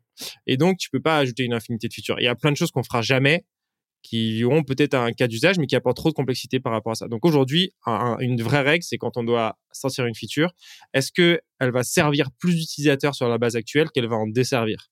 Et il y a des choses qui desservent des utilisateurs et qu'on fait pas volontairement. Euh, je vais donner un exemple con. Euh, ajouter la variable euh, titre LinkedIn, c'est quelque chose qu'on fait pas. Parce qu'en fait, il y a des gens qui s'appellent euh, rêveurs ou leur titre LinkedIn, c'est, euh, tu vois, même ton titre LinkedIn, bah, si la personne est de contact, je me un peu de ton titre LinkedIn par cœur, mais ça va être, euh, salut Benoît, j'ai vu que t'étais, j'aide les entreprises à, passer, à, ajouter un zéro à leur chiffre d'affaires. Et il y en a un qui m'a fait ça avec un autre outil hier et c'est absurde parce que moi j'ai un titre à rallonge et, et ça demande des trucs qui sont absurdes. Et certes, il y a des gens qui savent l'utiliser, mais vu que la majeure partie de nos utilisateurs savent pas l'utiliser, ils vont l'utiliser et après ils vont se rendre compte qu'ils savent pas l'utiliser et ils vont dire, bah, en fait, je m'en vais, votre outil c'est de la merde, il me fait faire n'importe quoi, je prospecte des gens, j'ai l'air con. C'est vrai. Et donc, on fera pas. Et ça, c'est un, truc qui est super dur à tenir parce que tu as des gens qui vont dire oui, mais moi, je sais l'utiliser et là, votre outil ne me permet pas de le faire. Non, il ne permet pas de le faire parce que c'est pas notre positionnement et qu'il y a 1% des gens qui veulent le faire pour 90% des gens qui seront desservis par cette fonctionnalité. Donc, je sais pas, ça répond un peu à ta question sur le, sujet de, de comment on, on, priorise, en fait, comment on construit notre produit. Et ensuite, on va à coup d'itération, c'est-à-dire que nous, on va au support, on prend les retours du support et on dit ok c'est quoi qui est c'est quelle est la plus grosse pain en ce moment? Qu'est-ce qu'on doit résoudre en premier? Et ensuite on va essayer de définir ce qu'on doit résoudre et comment on le résout. Et là le comment il est en général il est assez simple en fait. Euh, quand tu as construit un produit c'est pas très compliqué de dire euh, ok euh, on a une problématique, euh, c'est euh, de rendre plus simple le lancement des campagnes. Donc typiquement aujourd'hui, une de nos galères, c'est que avec Wallaxy, on a voulu proposer plus d'options et donc lancer une campagne basique, c'est devenu beaucoup plus compliqué qu'avec notre précédent produit. Bon bah récemment, ok, on va faire un, un, un, chemin à part dans le produit sur les séquences basiques. Et en fait, toutes les, tous les chemins les plus basiques que tu veux faire, ils passeront par un, un chemin différent euh, qui sera ultra simplifié et d'un autre côté, ceux qui veulent faire des trucs plus avancés, ils auront un chemin plus avancé où ils accéderont aux autres features. Et donc là, aujourd'hui, ce qu'on essaie de faire, notre enjeu produit 2022, c'est de faire un produit à deux vitesses. C'est-à-dire, tu es un newbie, tu arrives sur le produit, en un instant, tu as la valeur, tu as lancé ta campagne en trois clics. Et ça y est, tu as trouvé la valeur. Et tu es quelqu'un d'un peu plus avancé, ça fait six mois que tu utilises le produit, tu veux faire des trucs plus poussés. Euh, tu peux aller dans la partie à deux vitesses, la partie plus avancée, où là, tu as des trucs un peu plus euh, custom et qui te permettent de tirer plus de valeur sur le long terme du produit. Et, du coup, que euh, ce, ce, ce, workflow, en fait, là, pour, euh, pour expliquer un petit peu, pour que, les, pour que les gens puissent visualiser, vous avez rajouté un petit bouton, en fait, euh, avec écrit démarrer une campagne. Tu cliques là-dessus et là, ça te, ça t'ouvre une petite interface en pop-up, hein, donc le reste du, le reste de l'interface est caché où tu peux très très rapidement lancer une campagne euh, et comme tu l'as dit très simple. Et, et, donc en fait ça ça sert carrément de ce que je comprends en tout cas bah, votre rétention parce que les utilisateurs existants sont plus satisfaits et ça aide aussi votre activation de ce que je de ce que je comprends. Euh, donc vos nouveaux utilisateurs sont plus satisfaits aussi.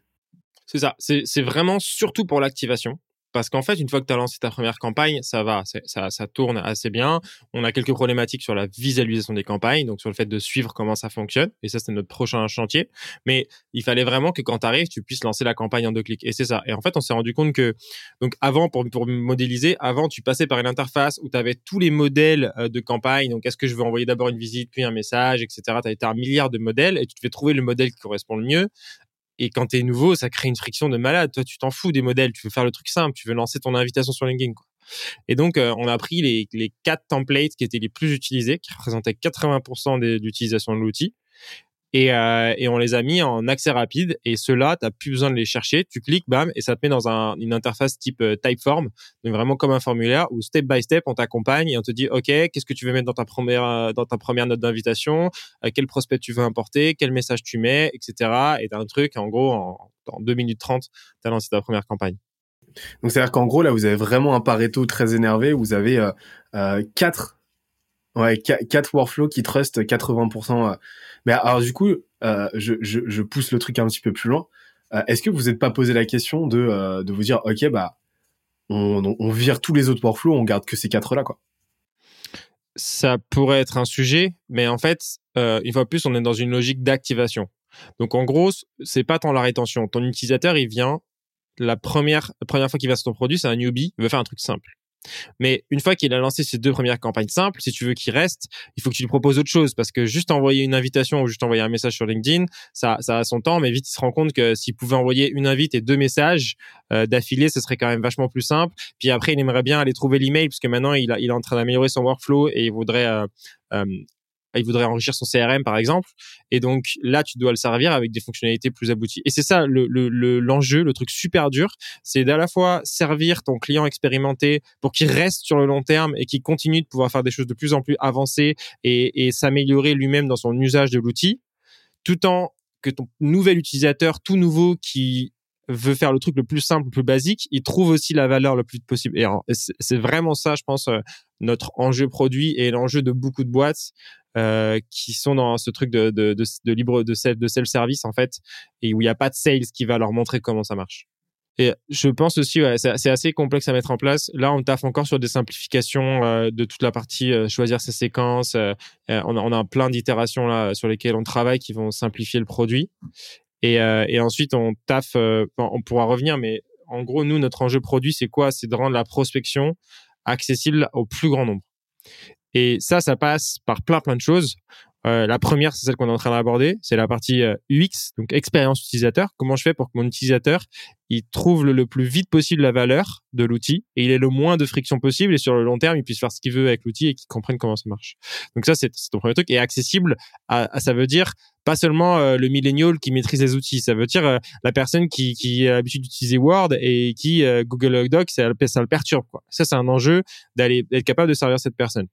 Moi, j'aime bien dire, si demain nos, nos, mamans et nos papas ils sont capables de utiliser Wallaxy, ben, il faudra viser que nos grands-parents puissent le faire. Et, c'est un enjeu, arriver à faire en sorte que mon grand-père puisse lancer sa campagne Wallaxy. Ça, c'est c'est l'achievement ultime euh, produit, tu vois.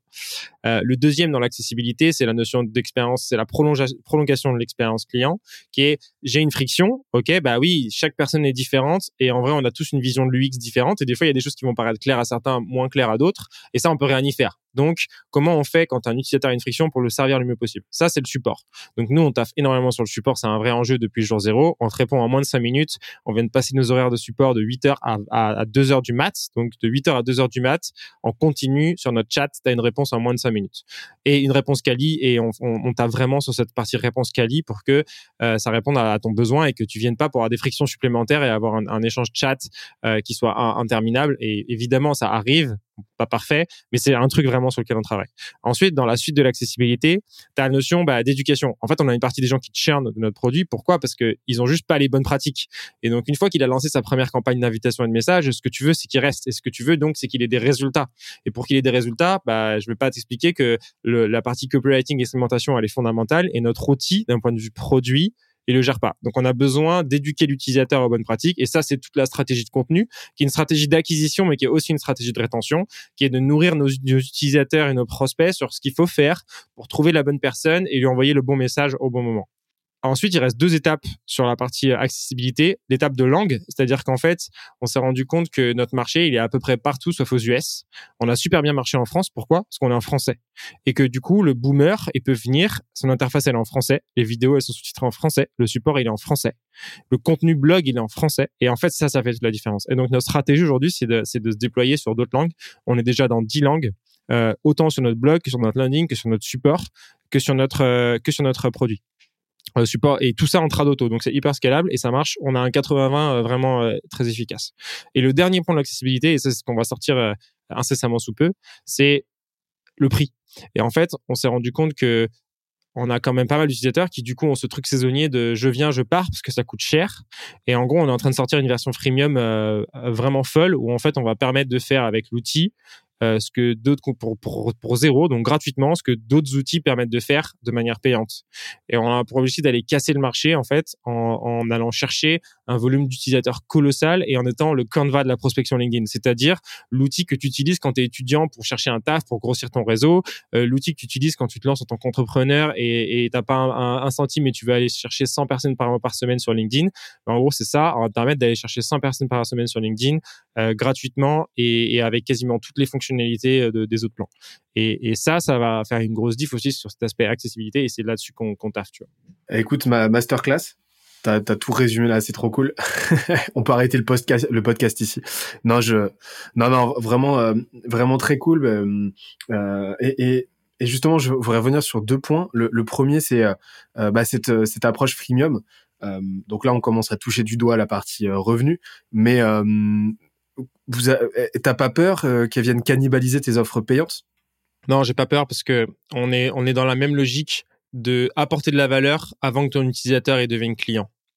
Et ça, ça s'inscrit dans la même logique, c'est-à-dire que euh, moi, ce que je veux aujourd'hui, c'est qu'un newsletter, il vienne, il fait son essai d'une semaine, mais une semaine, c'est assez court, et il dit, OK, je suis pas convaincu ou je dois convaincre mon boss, bah, je vais utiliser l'outil pendant un mois, deux mois, trois mois gratuitement, et je vais contacter 100 personnes par semaine avec l'outil gratuit. Et on est en train de mettre un système en place, on, change notre pricing, en fait, de sorte que euh, l'évolution des pricing, elle soit, elle soit une évolution de tes quotas, en fait, du nombre de personnes que tu peux contacter par semaine, en ayant les mêmes fonctionnalités quasiment sur tous les plans. Ce qui fait que tu arrives et tu peux aller voir ton boss et dire, bah voilà, moi, euh, en contactant 100 personnes par semaine, j'ai tant de clients. Donc, si tu me payes mon abonnement, bah, je fais x5 sur mes quotas et donc je fais x5 sur les clients que je ramène. Et c'est mathématique, c'est simple à expliquer et c'est ça qu'on cherche aujourd'hui. Et donc peut-être qu'on va des gens qui vont dire bah en fait euh, moi s'il y a toutes les fonctionnalités sur le plan gratuit à part euh, les quotas, en fait, j'utilise pas les quotas, donc je vais je vais baisser de plan. Mais sur le long terme, on veut devenir la référence, on veut devenir l'outil que tu utilises, que qui est recommandé en fait dans dans la dans. On cherche vraiment cet aspect référol, c'est-à-dire euh, aller cibler euh, bah, justement tu vois le freelance qui se lance la startup qui se lance l'étudiant qui se lance tous tous ces gens qui démarrent à un moment ils ont pas de moyens on veut qu'ils puissent accéder à l'outil qu'ils puissent trouver la valeur de l'outil et que le jour où ils ont les moyens ça devient une évidence. Et quand tu as utilisé un outil gratuitement pendant, pendant, pendant plusieurs mois, au moment où tu passes un abonnement payant, tu fais rarement un tour du marché en fait. Tu prends l'outil. Euh, si je te dis Canva, je sais pas combien d'outils, on propose une expérience qui est aussi bonne que Canva. Mais l'avantage que Canva, c'est que tu l'as utilisé pendant des années pour faire ton CV, pour faire ton flyer, pour faire ton bidule. Et au moment où tu as besoin de la version pro, euh, tu vas pas voir un autre outil pour voir s'il y a mieux sur le marché. Tu, prends la version pro Canva, tu as l'habitude de l'utiliser, c'est comme ça, c'est la référence. Et si je te demande quel outil tu utilises euh, pour tes designs, tu vas me dire Canva. Enfin peut-être pas, mais mais tu vois l'idée derrière de, de ce modèle freemium. Et en fait aujourd'hui sur le sur les outils libre service et sur la clientèle qu'on cible, qui est en fait euh, une, une clientèle qu'on appelle prosumer, tu vois le terme. Et en fait, on est dans un vrai mélange entre le B2B et le B2C. C'est-à-dire qu'on est dans professionnel et consumer. En fait, on vend à un individu dans une entreprise. Et donc nous, ce qui nous intéresse, c'est que de vendre à l'individu et de faire en sorte que l'individu ait les leviers pour vendre à l'entreprise. Et aujourd'hui, la plupart des abonnements qu'on vend, y compris les abonnements team, tu vois, avec des, des, des, des 5 licences, 10 licences d'un coup, ça part souvent d'un individu, d'un pas souvent du décideur, et souvent d'un individu dans la team qui est chargé de tester des outils, qui vient et qui va reporter à son équipe, à son boss, ok, c'est cet outil qu'il faut qu'on utilise. donc avec ce modèle freemium, euh, il y a un risque de, cannibalisation au début, peut-être, mais sur le long terme, c'est sûr que ça va payer et qu'on va vraiment l'objectif, c'est de bouffer le marché. Ok. Et, là, en fait, euh, on, en vient au, deuxième point sur lequel je voulais revenir. Quand tu dis bouffer le marché, euh, tu as cette notion de, euh, qu'on appelle cross de chasm. Pour situer ce concept, c'est le fait que un marché, tout marché donné en fait, euh, se, euh, se stratifie en plusieurs catégories, euh, catégories de, sous-segments en fait d'utilisateurs, de clients potentiels qui vont être plus ou moins loin à la détente. Donc en gros, en gros, tu vas avoir la voilà, tu vas avoir un petit pourcentage qui va être qu'on va appeler les innovateurs. L'autre, ensuite tu vas avoir les early adopters. Après tu vas avoir l'early majority la late majority et après bah tu vas voir euh, les euh, jet lagués donc ceux qui euh, vraiment s'inscrivent sur Facebook en 2019 quoi et, et, du coup en fait ce qu'on comprend c'est que vous avez parfaitement maîtrisé votre go-to-market, votre distribution auprès bah, des innovateurs. Donc là, c'est même plus une question de des early adopters. Là, vous commencez un petit peu à aller gratter euh, l'early, euh, majority. Euh, maintenant, la question, c'est comment est-ce que vous allez chercher, bah, euh, comme tu l'as dit, euh, ton grand-père, vraiment, vraiment la late majority et les jet lagués pour, bah, pour faire en sorte d'aller bouffer tout ça, quoi. Mmh. En fait, notre enjeu, et ça c'est depuis le début, il n'est pas de prendre des parts de marché. Sous-entendu, il n'est pas d'aller chercher des utilisateurs de concurrents, et il de construire des parts de marché. Et ça, c'est ce qu'on fait depuis le début. Et du coup, il y a, y a, ce fameux truc où tu dis euh, il y a 3% du marché qui est prêt à acheter ton produit et 97% qui savent même pas qu'ils ont le problème. Et nous, on, les 3%, on les a jamais ciblés et c'est pas notre cible. Et oui, il y en a des gens qui viennent de concurrents, mais en fait, c'est pas notre cible. Notre cible, c'est toujours d'aller éduquer et on a un vrai travail d'éducation pour euh, euh, et pour aller chercher cette part de marché. Et en fait, justement, on revient à la notion de content factory, qui est le but de diffuser du contenu à la plus grande échelle pour éduquer. Et en fait, c'est un peu, euh, tu convertis à ta religion entre guillemets, mais en gros, ton but c'est d'éduquer des des parts de marché qui n'ont pas conscience qu'il y a ce type d'outil qui existe, euh, qu'il y a ce type de problématique qu'on peut faire ça, et tu vas les éduquer aux bonnes pratiques, à comment on fait, etc., pour aller créer tes parts de marché. Et en fait, si c'est toi qui les crées et qu'en fait, il y a une personne qui vient dans un webinar et qui, et qui découvre qu'on peut faire de la prospection LinkedIn, même si tu n'as pas vendu ton produit dans l'outil et que tu as juste expliqué euh, comment faire euh, et quelles sont les bonnes pratiques, il y a 99% de chances pour qu'elle vienne chercher ton produit et il y a très peu de chances pour qu'elle aille se benchmarker sur la concurrence et voir ce qui se fait ailleurs. Et donc c'est ça aussi le, le, le jeu d'aller chercher la majorité. Et nous, on a la chance d'être sur un marché où finalement il y a beaucoup de concurrents, mais ils sont pas très bons en marketing. Et vu qu'on est sur des outils qui sont un peu grey, tu vois, donc qui sont qui sont un peu limites, tu fais du scrapping, etc. Euh, il y en a pas beaucoup qui ramènent beaucoup leurs fraises, on va dire, euh, d'un point de vue contenu, d'un point de vue marketing. Et donc là-dessus, on a un boulevard. Et que ce soit en SEO où en fait, euh, on a des chiffres de SEO qui sont incroyables parce qu'on a une équipe incroyable, mais aussi parce qu'on est sur un segment de marché qui n'était pas très très concurrentiel. Et là, on commence à attaquer du cold email, c'est une autre histoire, tu vois. Euh, tout, ce marché est beaucoup plus saturé que la marché automatisation LinkedIn. Euh, pareil sur LinkedIn, on n'a pas de concurrents qui créent du contenu sur LinkedIn. Donc en fait, on a, un certain nombre de, canaux où il y a personne pour nous concurrencer d'un point de vue contenu ou en tout cas en concurrence directe, c'est-à-dire euh, des gens qui cherchent à vendre des outils euh, comme le nôtre. Et donc euh, c'est là qu'on va chercher notre late majority. Bah, pour moi, la late majority de votre côté, et, les, les jet lagués, c'est ceux qui n'ont même pas encore de profil LinkedIn. quoi. Et quand on voit que LinkedIn, c'est quoi? C'est un peu moins d'un milliard maintenant. Je crois qu'il doit être à 800 millions de, de, de comptes créés dans le monde. Ouais, ça dépend si tu comptes les 200 millions de faux profils. Voilà. Euh, donc euh, on est plutôt sur du 600 millions quoi. tu dis qu'il y a encore de la marge et que bah en fait et, et vous en fait c'est là qu'on voit que là, là où tu vas avoir beaucoup de concurrents, et ça c'est commun à toutes les industries, hein, qui vont aller se, qui, qui, vont se mettre justement dans une logique de concurrence, aller se tirer la bourre avec les autres, etc., euh, qui vont faire de, de, qui vont faire de la pub sur les mots clés des autres, euh, vraiment des pratiques, euh, des pratiques assez crado. Bah vous en fait, vous restez focus sur le marché et, et vous allez, vous allez, vous allez chercher euh, vous allez faire ce que les autres sont pas prêts à faire en fait. Vous allez vous positionner dans une logique d'éducation, euh, d'évangélisation qui prend énormément de temps, d'énergie, de ressources.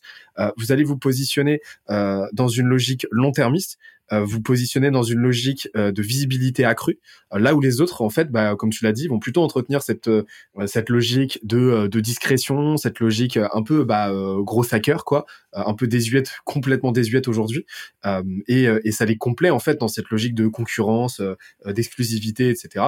Et, et, et, vous, en fait, vous, vous jouez juste pas de ce jeu-là, quoi. C'est-à-dire que les 3% qui sont déjà servis vous intéressent pas, comme tu l'as dit, et vous, ce qui vous intéresse, c'est de faire grossir le plus possible euh, bah, les 97% restants et, euh, et qu'elles prennent de plus en plus de proportions et vous de vous positionner là-dessus. Quand tu es bootstrap et que tu es rentable, en fait, as... chaque mois, on dégage du bénéfice et donc on, dégage du bénéfice, mais pas assez pour euh, aller se battre euh, sur du ads et, pouvoir concurrencer une boîte qui lève. Et donc notre force, c'est quoi? C'est de se dire, ok, aujourd'hui on est rentable. Donc le but, si on veut vraiment passer notre boîte de 4 millions d'ARR à 10 millions, puis à 20 millions, puis à 40 millions, c'est d'aller chercher des canaux qui sont scalables et qui coûtent assez peu entre guillemets et, et, là où nos concurrents ils sont pas. Et effectivement, du coup, ta strat, elle est forcément sur ces canaux-là de, de, contenu et d'évangélisation parce que tu es sur du long terme, mais que la courbe elle est exponentielle. Et c'est ce que tu cherches quand tu es bootstrap, c'est la notion d'exponentialité, cette capacité à, à, avoir des actions qui certes mettent six mois à venir, à, à, à avoir des répercussions, mais quand elles ont des répercussions, elles sont énormes. Et nous, on a encore des articles qu'on a écrits euh, quelques semaines après le lancement de Prospectine qui font partie des articles les plus lus sur le blog. Et ça te donne un niveau de, l'effet papillon d'une action que tu peux faire sur ces canaux d'acquisition-là. Et, et, justement, là, là, tu viens de, de, tu viens de toucher du doigt un modèle mental que j'adore, tout particulièrement, c'est euh, l'effet cumulé. Tu vois, le principe d'effet de, cumulé, d'effet composé. Je sais que toi, tu adores les modèles mentaux. Je te propose une petite parenthèse rapide. C'est quoi aujourd'hui les, les, modèles mentaux que tu sollicites le plus au quotidien en tant que CEO, tu vois, euh, pour, pour prendre tes décisions? Euh, On en a beaucoup parlé euh, ensemble euh, sur Slack à l'époque. Euh, je sais que tu as fait pas mal de contenu là-dessus. C'est quoi aujourd'hui? On a parlé de Pareto, on a parlé de l'effet cumulé, mais c'est quoi Voilà, euh, je vais pas te donner un chiffre, mais voilà les, les, les heuristiques qui t'accompagnent le plus au quotidien. Mmh. C'est sur Pareto. Ça a toujours depuis le début. Moi, j'aime bien pousser la loi de Pareto et en faire une sorte de démonstration mathématique. C'est de dire que, une en gros, tu as la loi de Pareto. Donc, pour rappel, c'est que 20% des actions donnent 80% des résultats et, et 80% des actions restantes donnent 20% des résultats. Donc, ce qui t'intéresse, c'est pas de faire le truc parfait à 100%. Et ça, c'est dans notre culture. On cherche pas la perfection, on cherche vraiment l'exécution. Et du coup, euh, on, va chercher à ce que chaque individu dans la boîte il trouve c'est 5 fois 20%. Et en fait, 5 fois 20% qui donne 80% de résultats, ça veut dire qu'un employé, il donne 80, il donne 400% de résultats par rapport à une autre boîte, entre guillemets. Évidemment, c'est théorique, mais dans l'idée, euh, c'est que tu peux produire 4 fois plus avec une seule personne. C'est juste à trouver les vrais euh, leviers d'effet cumulé. Donc ça, c'est vraiment ce qui nous drive. Ensuite, il y a un vrai aspect, là, on rentre plus dans la partie people qu'on va peut-être aborder vers la fin, mais il y a un vrai aspect où le bien-être et le bonheur sont les moteurs de la performance. Et, ça, ça va avec l'amusement. Et donc, ça, c'est notre culture personnelle et de boîte. Où moi, c'est simple. Demain, tu me dis, en fait, tu continues, ta boîte, elle continue de grandir, mais tu t'amuses plus je dis bah non, je m'en vais, je m'en fiche des millions, tu vois. Ce qui m'intéresse, c'est de m'éclater et on s'éclate et on fait n'importe quoi et c'est super drôle. Et ça, c'est un truc fondamental euh, pour moi dans la vie, c'est que monter des boîtes, c'est bien, mais c'est quand même dur si tu prends pas du plaisir et qu'il n'y a pas du fun. Et vraiment, au sens de fun, c'est c'est pouvoir faire des conneries, tu vois. C'est on, on est en train de finir nos travaux, on a une piscine à boules de 5 mètres sur 3, euh, on a on a une salle de repos avec un hamac géant euh, de, de 4 mètres sur 3, on a une salle de sport qui fait 70 mètres carrés dans nos bureaux. Tu vois, des trucs qui sortent de l'ordinaire. Ça, c'est notre culture et c'est un, modèle mental pour moi de s'amuser. Parce qu'une fois que tu t'amuses, tu fais les choses infiniment mieux, infiniment plus vite et tu dépenses moins d'énergie en fait à les faire. Donc ça, c'est un, autre modèle mental euh, assez fort, je pense. C'est vraiment le, prisme, enfin c'est vraiment le, fun, l'amusement et, euh, et le plaisir comme prisme de décision. Et tu vas systématiquement euh, biaiser tes décisions en faveur de de l'éventualité la plus la plus divertissante et la plus fun versus celle qui peut te rapporter potentiellement plus de cash quoi. C'est ça, parce que bah là après on, on dans les effets cumulés aussi, mais ta culture du fun, elle t'amène les meilleurs talents, elle t'amène des gens motivés, et elle t'amène une culture où les gens ils ont envie de rester et, nous dans la phase 2021 où on a eu cette crise ah, tu sentais que la culture elle était là et le jour où toi en tant que CEO euh, tu rentres chez toi tu pleures parce que tu dis ok je vais devoir virer tout le monde tu reviens le lendemain et tu as une équipe qui est motivée à balle et, qui te drive. Et en fait, ta culture, elle prend le relais sur, sur, sur, sur ta capacité à guider la boîte. Et ça, c'est super fort, tu vois. Et ça, ça vient de ce truc de l'amusement. Donc, pour moi, c'est assez, euh, assez fondamental. Et après, je dirais un, troisième modèle mental. Je, je sais pas si c'est vraiment un modèle mental, mais dans nos cultes, dans notre, nos valeurs, on a cette culture de l'authenticité et de l'honnêteté.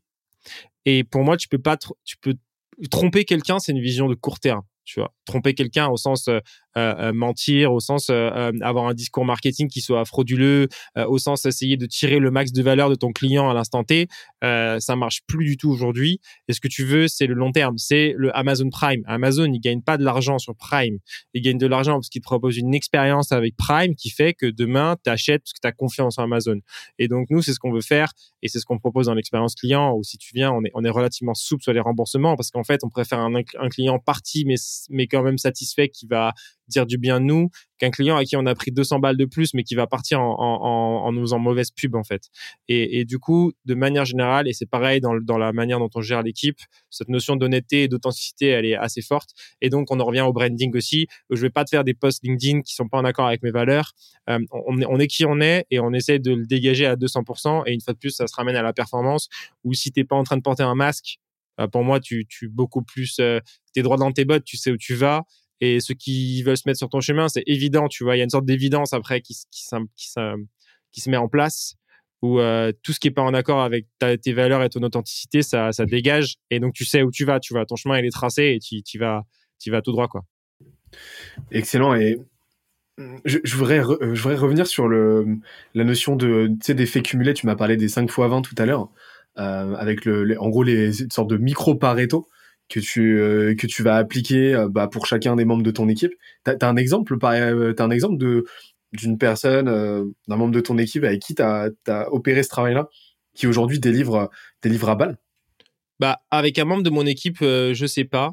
mais avec nous-mêmes en fait, dès le début, dans notre manière de construire le truc, au niveau des effets cumulés, bah, l'exemple simple, c'est on n'a pas fait de démo et on n'a pas fait de call. Et ce truc d'avoir dit au jour zéro et on a refusé des clients au jour zéro. Et en vrai, à, posteriori, je me dis on était fou parce que on est là, tu fais pas de chiffre d'affaires, il y a un mec qui trouve ton numéro, il t'appelle et dit oui, j'ai vu votre produit, je voudrais que vous m'expliquiez comment ça marche. Ah non, je suis désolé, je peux pas vous expliquer. Euh, euh, il faut nous contacter sur le chat et on vous répondra, on répondra à toutes vos questions et si besoin, on vous enverra du contenu explicatif. Et le mec, il est là, il t'insulte, tu te dis mais vous allez mourir, euh, vous pouvez pas prendre un mec au téléphone pour m'expliquer comment ça marche alors que je veux payer votre produit. Ben en fait, allez vous faire foutre. Enfin voilà. Et c'est le bon choix parce qu'en fait, À l'inverse, tu proposes une super expérience via ton chat, tu peux gérer 10 conversations en même temps. Donc d'un seul coup, tu es dans ton Pareto où euh, en fait finalement le client au téléphone, il veut surtout du relationnel. Et pour lui expliquer comment marche un SaaS, c'est pas du tout pratique. Et tu vas construire un, un process de support où tu vas faire l'inverse, te dire OK, ben en fait, tu veux savoir comment on fait ça? Ben je fais une vidéo pour ça, je fais un article pour ça, je fais un gif pour ça si l'action elle est super rapide. Et comme ça tu viens euh, au support, tu me dis comment je fais pour récupérer mes données en CSV Pam, je t'envoie un gif et tu as une réponse en, en, un quart de seconde visuelle, tu as juste à suivre la souris sur le gif et tu as exporté ton, fichier en CSV. Et ça, c'est tout ce truc des effets cumulés. Et donc, d'un seul coup, bah, tu passes beaucoup moins de temps, en fait, à faire des démos parce que les démos, ça scale pas. Tu es là, tu fais une démo à un mec pendant 30 minutes et peut-être à la fin, le mec, il va te lâcher une licence à 50 euros par mois et encore, tu vois. Alors que, OK, tu t'assois sur lui, mais par contre, sur le long terme, tu sers mieux tous les autres utilisateurs et demain, euh, si tu as 1000 utilisateurs, mais que tu as des vidéos tutos qui sont super quali, des articles qui sont super explicatifs et des gifs pour expliquer au support, ben en fait, tu peux servir tout de suite 10 000 utilisateurs avec un coût euh, marginal zéro, c'est-à-dire que chaque utilisateur supplémentaire te coûte euh, zéro en fait. Et, c'est ce truc des effets cumulés. Donc après, te donner des exemples, je réfléchis un peu. Dans la team, j'ai, pas, euh, pas ça. C'est plus dès le départ, quand on avait une problématique, une question qui revient trois fois au support, t'en fais un article. Comme ça, le mec, il vient, t'as besoin de tout lui expliquer, tu lui envoies l'article avec toutes les réponses et toutes ses objections et tous les trucs que t'as déjà vu dans les questions précédentes qui font que le mec, il lit l'article, ça lui prend trois minutes et à la fin, il a, il a plus que ce qu'il voulait. Et donc, bah, c'est bon, il est content. donc, en gros, t'es dans une recherche euh, systématique du, du pattern. Ouais. Dès qu'il y a un pattern, dès qu'il y a quelque chose d'un peu récurrent, tu, tu kills, tu kills ça en mettant en place un système. Clairement, la recherche de patterns, j'avais jamais, jamais vu la chose comme ça, mais c'est effectivement ça et, et c'était pareil dans le produit. Quand je te disais il y a une friction, si tu sens qu'il y a une friction qui revient trois fois, ok comment ou il y a un pattern de friction qui revient trois fois, ok comment on kill la friction, comment on kill le pattern pour faire en sorte que ça se reproduise euh, le moins souvent possible. Ok, on en reparlera de cette partie-là, euh, systémisation sur euh, sur le growth, bah, juste après. ça m'intéresse de savoir ce que vous mettez en place en interne, mais tu vois niveau automatisation, process et tout. Mais avant ça, alors je sais que c'est pas la partie la plus hypertrophiée chez, chez vous, mais ça m'intéresse quand même d'avoir ton son de cloche. On a parlé du marketing, on a parlé du produit chez vous, euh, on a parlé là des modèles mentaux. Maintenant, j'aimerais qu'on parle rapidement de votre partie revenu.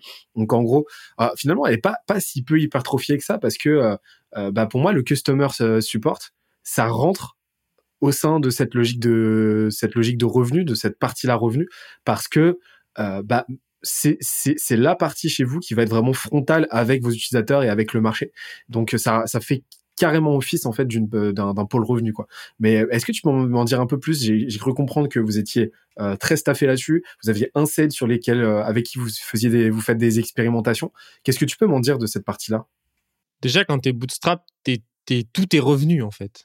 C'est-à-dire que ton activation, enfin, en fait, tout est revenu dans une boîte. Donc, ton activation, augmenter ton activation, c'est augmenter le nombre de gens qui vont voir la valeur de l'outil, donc c'est ton revenu. Euh, augmenter la satisfaction client au support, c'est augmenter les gens qui vont rester, donc c'est les gens qui vont qui vont payer. Euh, tout ça, c'est augmenter ton acquisition, c'est augmenter ton revenu. Donc, j'ai envie de dire, tout est un peu revenu.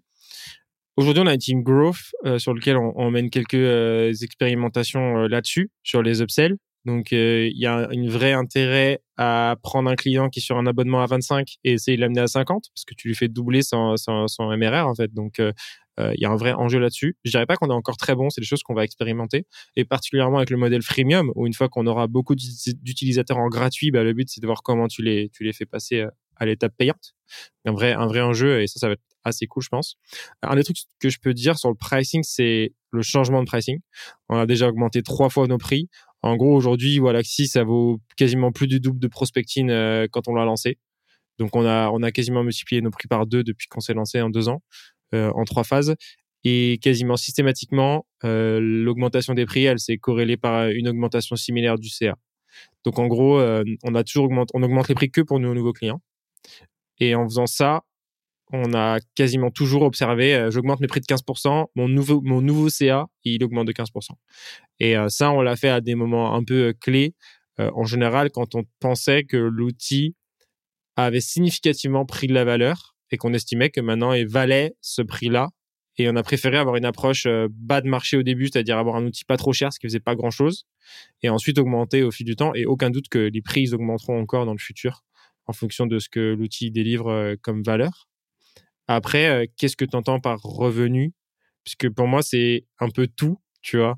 justement, moi, la métrique que je regarde tous les jours, c'est le revenu. C'est mon revenu journalier, c'est mon revenu à la semaine, c'est mon revenu au mois. Et en gros, c'est le revenu récurrent, donc le MRR, et le CA encaissé. C'est mes deux métriques principales. Quand je dis revenu, en gros, le, pôle revenu dans une boîte, c'est les gens qui sont responsables d'aller manu militari chercher l'argent, tu vois. Donc en gros, tu vois, tout, tout va corréler forcément à euh, faire une passe décisive, euh, faire une passe décisive, tu vois, au pôle revenu. Mais le pôle revenu dans une boîte entre guillemets traditionnelle, ça va être, tu vois, les commerciaux, ça va être les account managers, ça va être, euh, ça va être, et ça va être toute la partie, bah, dans ton cas, customer success, tu vois. Le revenu, c'est ça, c'est, c'est le bras armé justement de cette rentabilité, et c'est aussi ta stratégie de pricing, tu vois. Ok. Bah du coup, les gens, le pôle revenu chez nous, c'est les fondateurs. c'est, Guillaume et moi, les pôles revenus. Ouais, et, mais vous avez aussi la partie customer success, ça vous avez vous avez six personnes au, au support et donc eux ils sont pas dans une logique de vente euh, directe, mais euh, donc c'est pas ils sont pas là en train d'argumenter etc. Mais en tout cas ils ont cette frontalité en fait avec les, le marché avec les utilisateurs, euh, bah euh, qui qui euh, qui sert quelque part vos conversions et qui optimise vos revenus, soit par de la rétention donc une augmentation de la LTV, soit par les récoltes de feedback ainsi de suite. Donc c'est sûr qu'elle est pas pas très entre guillemets développée euh, au niveau euh, au niveau headcount au sein de Walaxy, mais elle est quand même là. Et, et, sur la partie, euh, sur la partie du coup sales, donc le sales que vous, avez, tu, peux m'en dire un petit peu plus? C'est quoi la logique derrière? C'est d'aller travailler sur sur sur des tickets un petit peu plus gros, c'est ça? Ouais. Alors c'est encore au stade de vraiment expérimental, donc j'ai pas encore beaucoup de données à donner. Euh, et c'est même pas sûr que ce soit un gros levier de croissance dans le futur. Mais en gros, euh, on essaye un petit peu de scorer. Euh, donc lui, il fait pas d'outbound. Donc son rôle, c'est de prendre en inbound des démos qu'on qualifie. En gros, on a un peu deux canaux. Euh, le premier, c'est qu'on fait, euh, on est en train de mettre en place des relances automatiques sur des gens qui correspondent aux critères de nos gros poissons. Donc en gros, euh, notre, notre, les, plus gros tickets chez nous, c'est des boîtes entre 50 et 250 personnes. Et vu que quand tu sign up chez nous, on chope ton profil LinkedIn, on va chercher toi, ta, ta taille de boîte. Et du coup, on a, on t'a un peu enrichi. Et à partir de là, on est capable de déterminer si tu as un potentiel à être un, gros poisson chez nous. Donc là, potentiellement, tu vas recevoir un shoot LinkedIn pour te proposer une démo. Euh, pareil, tu vas recevoir un shoot intercom pour te proposer une démo. Et ensuite, euh, plus en inbound de support, c'est-à-dire tu viens, je voudrais une démo. OK, euh, vous voulez quoi comme licence? Combien de licences? Et les supports, ils savent si ça match avec les critères. Et si ça match avec les critères, ils disent, bah écoutez, je vais vous envoyer le Calendly, boom, Calendly. Et si ça match pas avec les critères, bah ils disent, désolé, on fait pas de démo pour ce type d'abonnement. Et ils envoient les vidéos tuto, quoi. En gros, ça c'est le process et le but, bah une fois de plus, c'est 80-20, c'est-à-dire euh, avoir un mec dans la journée qui fait que des démos à des gens qui peuvent nous rapporter euh, plus de 1000 euros par mois. On va dire plus de 500 euros par mois, minimum.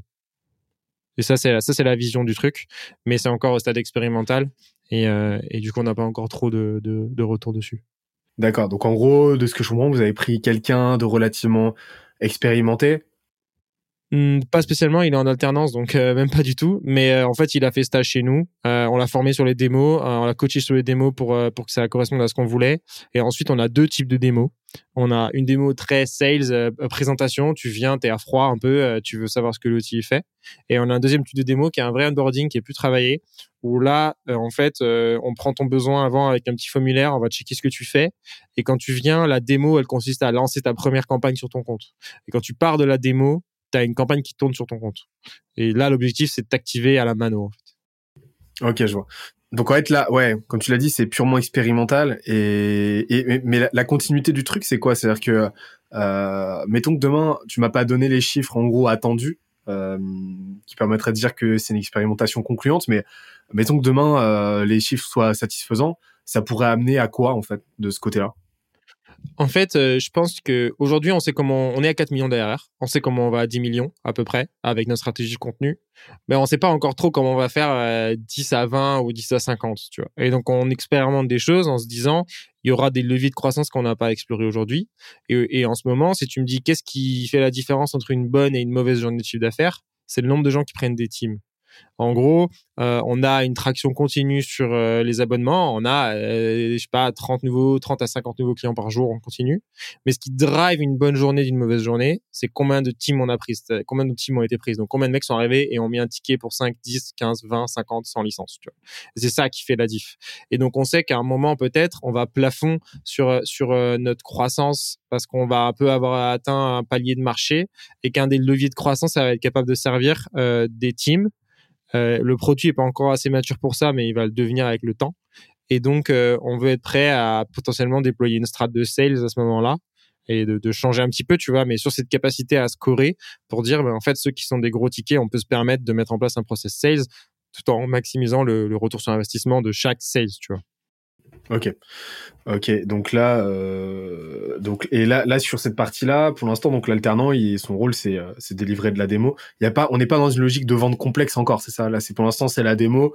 Ouais, on n'est pas du tout. Euh, mais ça, mais ça, du coup, euh, effectivement, c'est pas quelque chose vers lequel on cherche à tendre. Pour nous, le sales, il vient répondre à, la friction initiale de je veux m'onboarder sur le produit. Et ensuite, à court terme, en tout cas, on n'a pas du tout une stratégie où le sales, il fait de l'account management. C'est-à-dire que nous, il fait la démo et ensuite, si tu as des questions a posteriori, euh, si c'est des questions techniques, en fait, il t'envoie le support parce que c'est là que tu as la meilleure expérience. Et que euh, au lieu d'un échange de mail avec un sales, euh, tu as tout simplement directement un, un, échange sur le chat beaucoup plus efficace, beaucoup plus personnalisé parce que le chat, il est formé à ça et, ça, c'est plus effectivement notre vision. Et du coup, le sales demain, l'équipe sales à court terme en tout cas, elle a pour objectif d'onboarder, d'activer et d'onboarder des, clients, mais pas de les servir dans leur euh, dans leur cycle de vente, tu vois. Ok, je vois. Mais il euh, y, a, y, a, un truc, je, rebondis là-dessus, mais il y a un truc euh, que qui, avait été particulièrement concluant mon côté sur sur une de mes deux boîtes donc pas Scalesia mais l'autre, c'est en gros j'avais inversé le, le, le process de, de, démo, tu vois. Et en gros, euh, on, fait des démos inversées.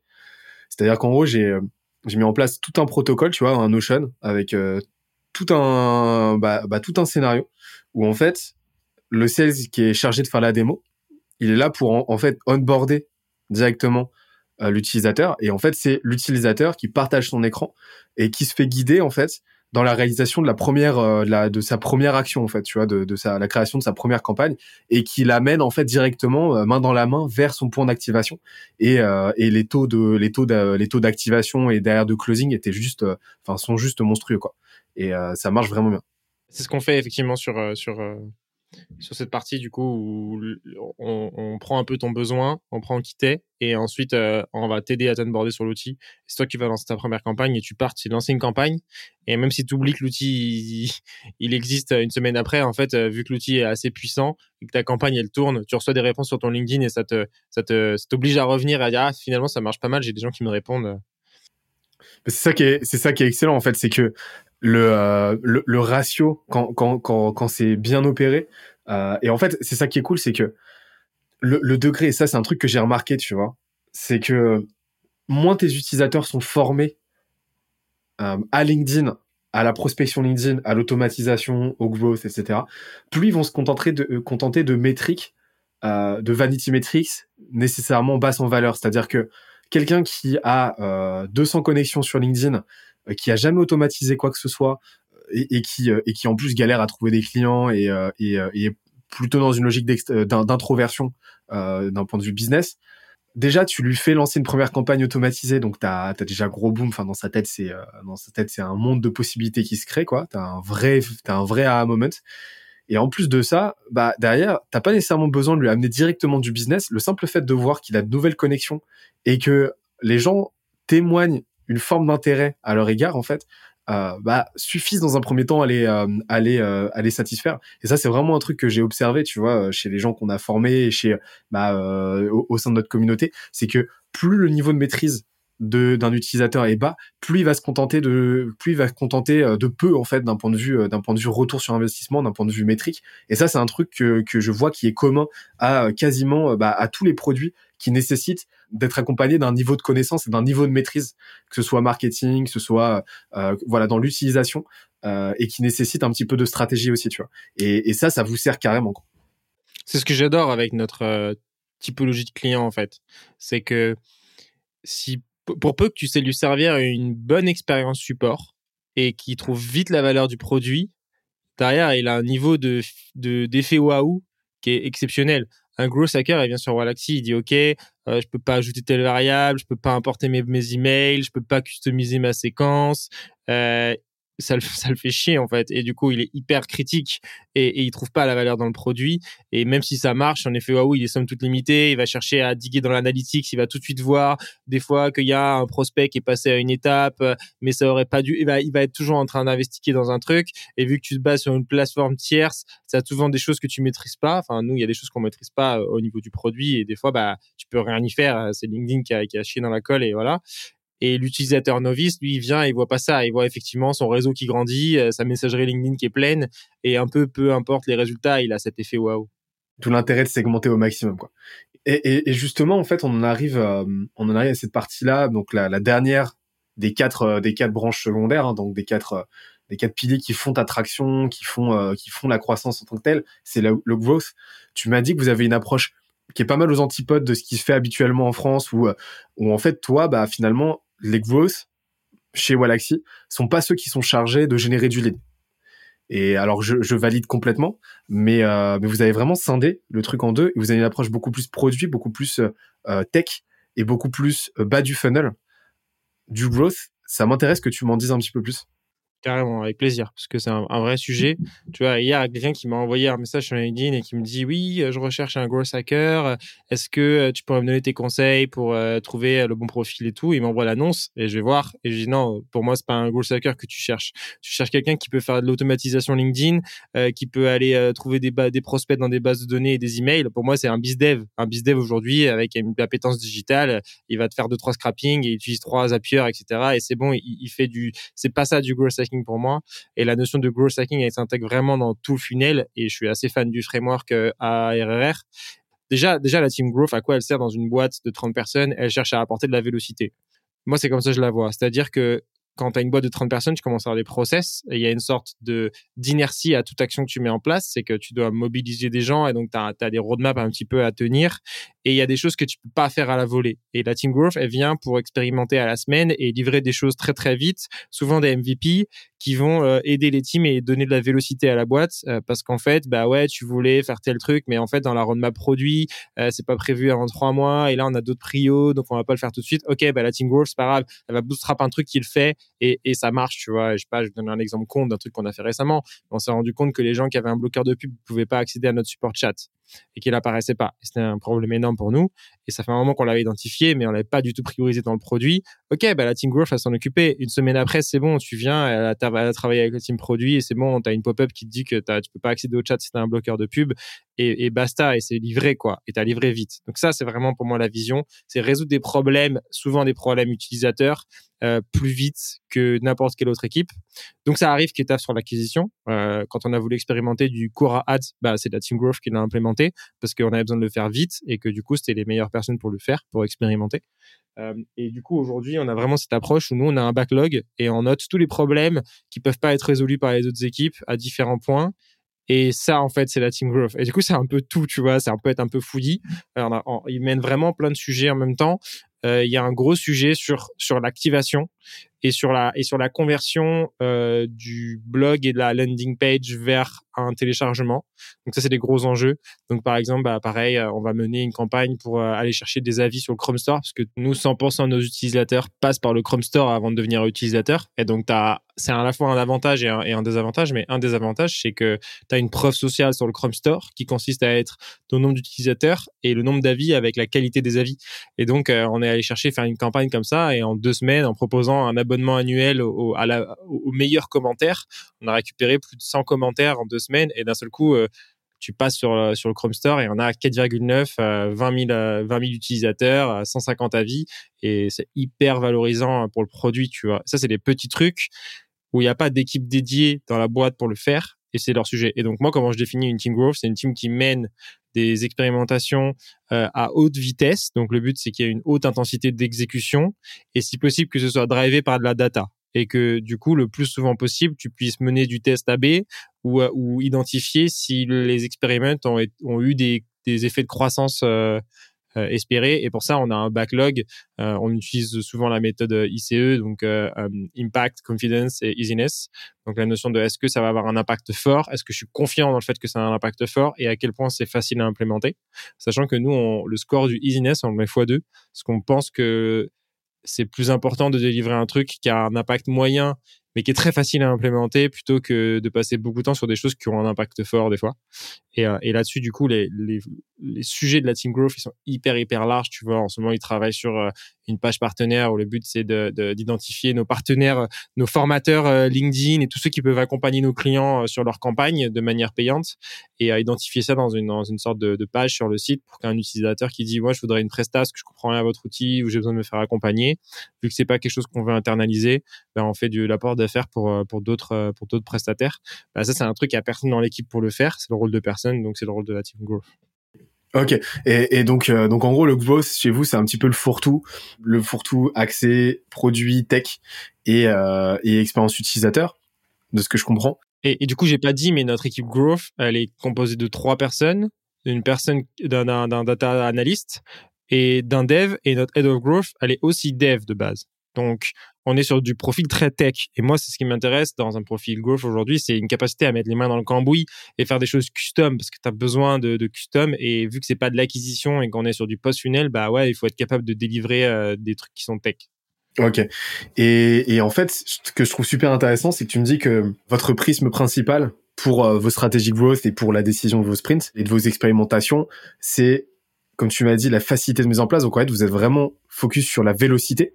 Mm avec euh, et, et l'impact en fait donc euh, l'impact du le, le i de, de, de, du framework ICE vous allez beaucoup plus le garder en fait pour la roadmap principale en fait et pour les teams en tant que tels. C'est-à-dire que de ce que je comprends les features qui vont avoir le plus d'impact c'est celles auxquelles euh, vous n'avez pas peur d'accorder du temps vraiment de dev d'accorder bah, toute l'énergie qu'il faut et toutes les ressources nécessaires. Mais là du coup voilà une une feature par exemple va être beaucoup plus rapidement enfin à fort impact va être euh, plutôt géré par la team produit, euh, par la team dev, etc. Versus les growth qui vont se concentrer sur les trucs rapides. Ouais, typiquement, euh, dans l'accessibilité, j'en ai pas parlé, mais on va mettre en place un pricing par pays. Donc en gros, on veut, on veut adapter notre pricing au pays parce qu'on a beaucoup de gens en Amérique du Sud et en Inde pour qui l'abonnement Wallaxy, ça coûte une fortune et qui du coup payent pas, mais il y a une vraie demande, donc on veut pouvoir les servir avec des pricing adaptés. Et ça, c'est un truc au début, on voulait le mettre dans la team growth, sauf qu'on s'est rendu compte que c'était super lourd, ça prenait du temps à implémenter et on s'est dit, OK, ça, on va attendre un peu, ça va être dans la roadmap produit et c'est la team dev qui va, qui va, qui va le livrer. Euh, même si euh, y a un sujet data et même s'il y a euh, des AB tests possibles, etc. Euh, c'était trop lourd, trop long pour que ce soit délivré par la team Growth, tu vois. Alors je sais pas, j'imagine que tu le sais, mais il y a un outil qui te permet de faire ça en no code, d'adapter les produits, ton pricing par zone géographique, par segment. Je ne savais pas.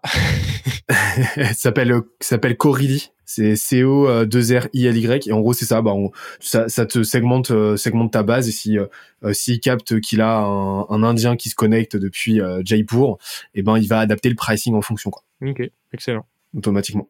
C'est plutôt très pratique. On se retrouve sur la missive pour des outils comme ça toutes les semaines.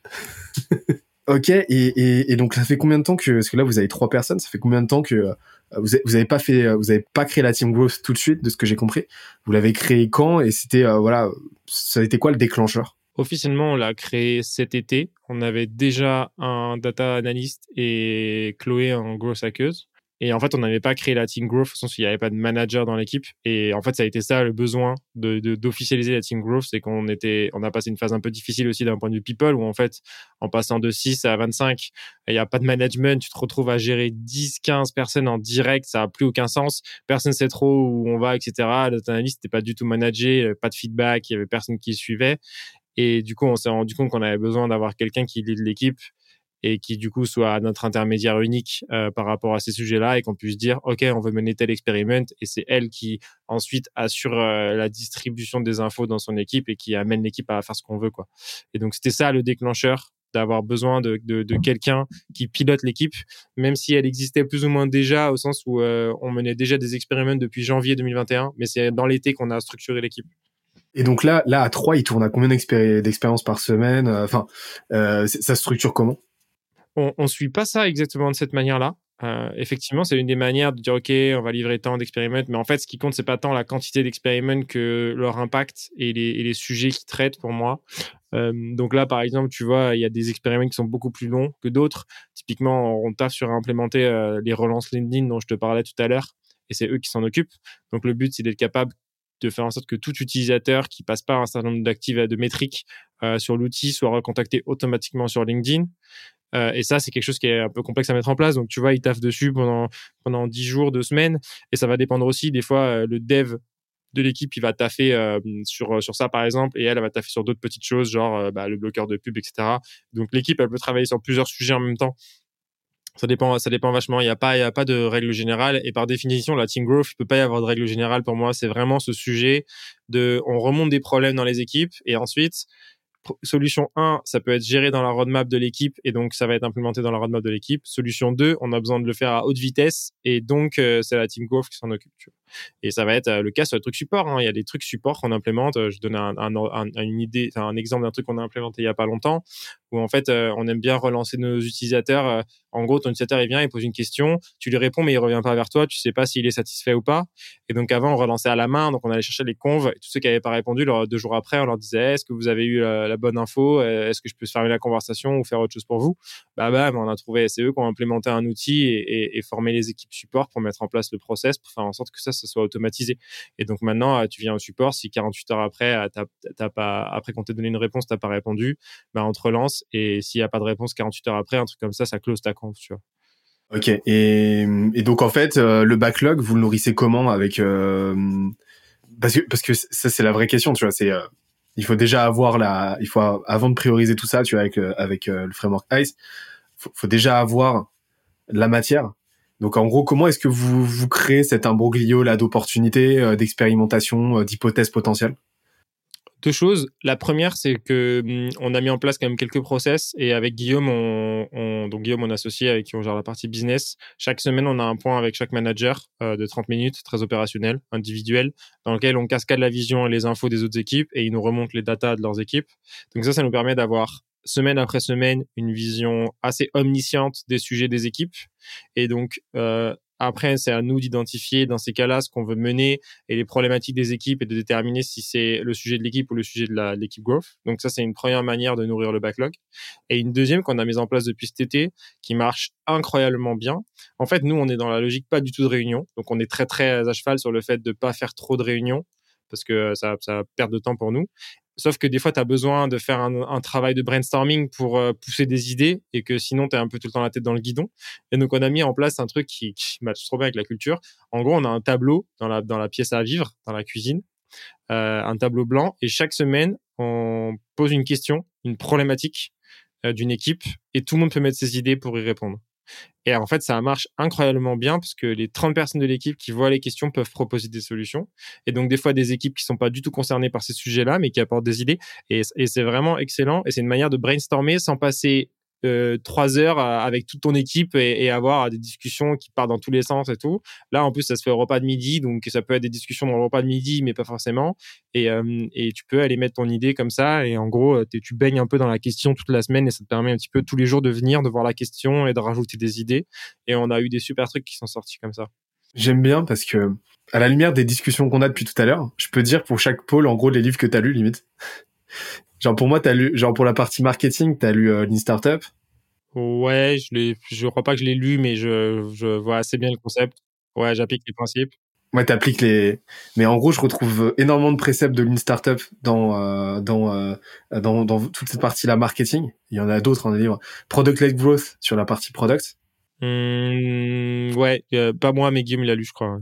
Et, et sur la partie euh, growth, bah c'est, je, je, vois de ouf hacking growth de Channelis quoi tu vois le, truc que personne ne fait euh, bah, de la réunion où tu mets euh, tout le monde autour de la table et tout le monde donne ses idées ça c'est un truc qui est fait dans absolument aucune boîte quoi et que tu retrouves dans ce livre là Ouais, et que tu as besoin de faire pour la Growth Experiment, parce que par définition, plus il y a d'idées, plus il y a de mauvaises idées, mais aussi plus il y a de bonnes idées. Et donc, tu as un vrai intérêt à faire en sorte qu'il y ait le plus d'idées possible qui soient sorties par un maximum de monde. Et plus ça va loin dans le brainstorming, et plus tu sors du cadre, plus tu as des choses qui sont intéressantes. Et après, tu vas voir, on va parler de recrutement, et là, tu vas dire, ah, tu as lu Who, et après, on va parler de culture, et tu vas me dire, ah, tu as lu euh, Knowledge Rules de, de Reed Hastings, euh, le CEO de Netflix. Bah après, je, suis, je, je, je triche un petit peu parce qu'on parle tellement en off que que je euh, que, que je commence à je commence à le cerner un petit peu. Mais, mais justement, parlons-en de recrutement. Là, on a fait euh, on a fait le tour bah, euh, de, de toutes les de toutes les de toutes les branches hein, qui font votre croissance. Tu nous as expliqué d'ailleurs que c'est tellement bien c'est tellement bien stratégisé que vous allez atteindre. Bah, tiens d'ailleurs, justement, tu m'as dit cette année on sait comment aller chercher le 4 millions à 10 millions. dans les grandes lignes, tu peux nous dire comment vous allez faire? Bah, je pense qu'on a tout décrypté là, hein, en fait, puisque il y a rien de nouveau sous le soleil, si tu veux. Je crois pas au hack, en fait. C'est qu'une itération sur des stratégies déjà existantes. Euh, la Content Factory, ça paye, et vu que c'est des résultats à long terme, en gros, on s'est vraiment énervé sur la Content Factory depuis depuis mai, juin 2021. Donc là, on commence à voir un petit peu la courbe en termes d'acquisition qui, qui prend une, courbe euh, un peu exponentielle. Donc les prochains mois, ça va continuer. Euh, le freemium va avoir un impact. La notion d'accessibilité, ça c'est vraiment notre sujet stratégique. Si on doit résumer, c'est la notion d'accessibilité qui en fait après est découpée dans tous les sujets. support, growth avec la partie activation, langue, langue, donc internationalisation et, et la partie prix par pays, gratuité, euh, et, les itérations sur le pricing. Donc tout ça, ça s'intègre vraiment dans cette stratégie accessibilité et le reste, c'est que des conséquences, tu vois, dont on a pas mal euh, décrypté. Et en fait, il y a rien de nouveau, tu vois. Tout ça, c'est des choses que justement euh, et qui sont assez claires et c'est pour ça que c'est assez facile aujourd'hui à, expliciter. C'est que c'est des choses sur lesquelles on a pris du, du recul et ça nous a permis de définir la strat. Et donc maintenant, c'est des concepts qui sont assez clairs dans nos têtes de comment on va aller chercher ces 10 millions. Et ces 10 millions, on va aller les chercher de cette manière, juste en itérant sur ça. Donc, tu es en train de me dire qu'il n'y a pas de, de, hack, quoi. Il n'y a pas de hack à 6 millions. Non, malheureusement. Il n'y a pas de hack à 6 millions. Ça n'existe pas. Attends, mais c'est, c'est, c'est ce que j'attendais de cet épisode et là, je suis complètement déçu, quoi. Je comprends. J'espère que les auditeurs sont pas trop déçus quand même. Bah, on a perdu deux heures pour rien, quoi. mais euh, non, mais c'est vrai, tu vois, blague à part. Euh, blague à part, aujourd'hui, tu vois, c'est pour ça que je trouve que le terme gros, gros hacker aujourd'hui est de plus en plus désuet. C'est que euh, cette notion de golden nugget qu'on retrouve dans le livre de Sean Ellis, euh, où en gros tu vas trouver genre l'expérience, tu vas tu vas faire l'expérience, tu vas faire la découverte qui va faire exploser ta boîte et qui va te faire prendre euh, plus 50% euh, en, en six mois. Euh, aujourd'hui, c'est c'est un concept qui est quasiment inopérant quoi. Parce que euh, on est dans un on, on, on est dans une méta qui est tellement chaotique avec tellement d'acteurs, tellement de paramètres ouais, tellement de paramètres et, et, aussi avec une psyché utilisateur qui a tellement changé par rapport à il y a 10, 15 ans que que, que aujourd'hui euh, aujourd'hui c'est plus possible de trouver le truc qui qui clique et qui fait tout péter quoi.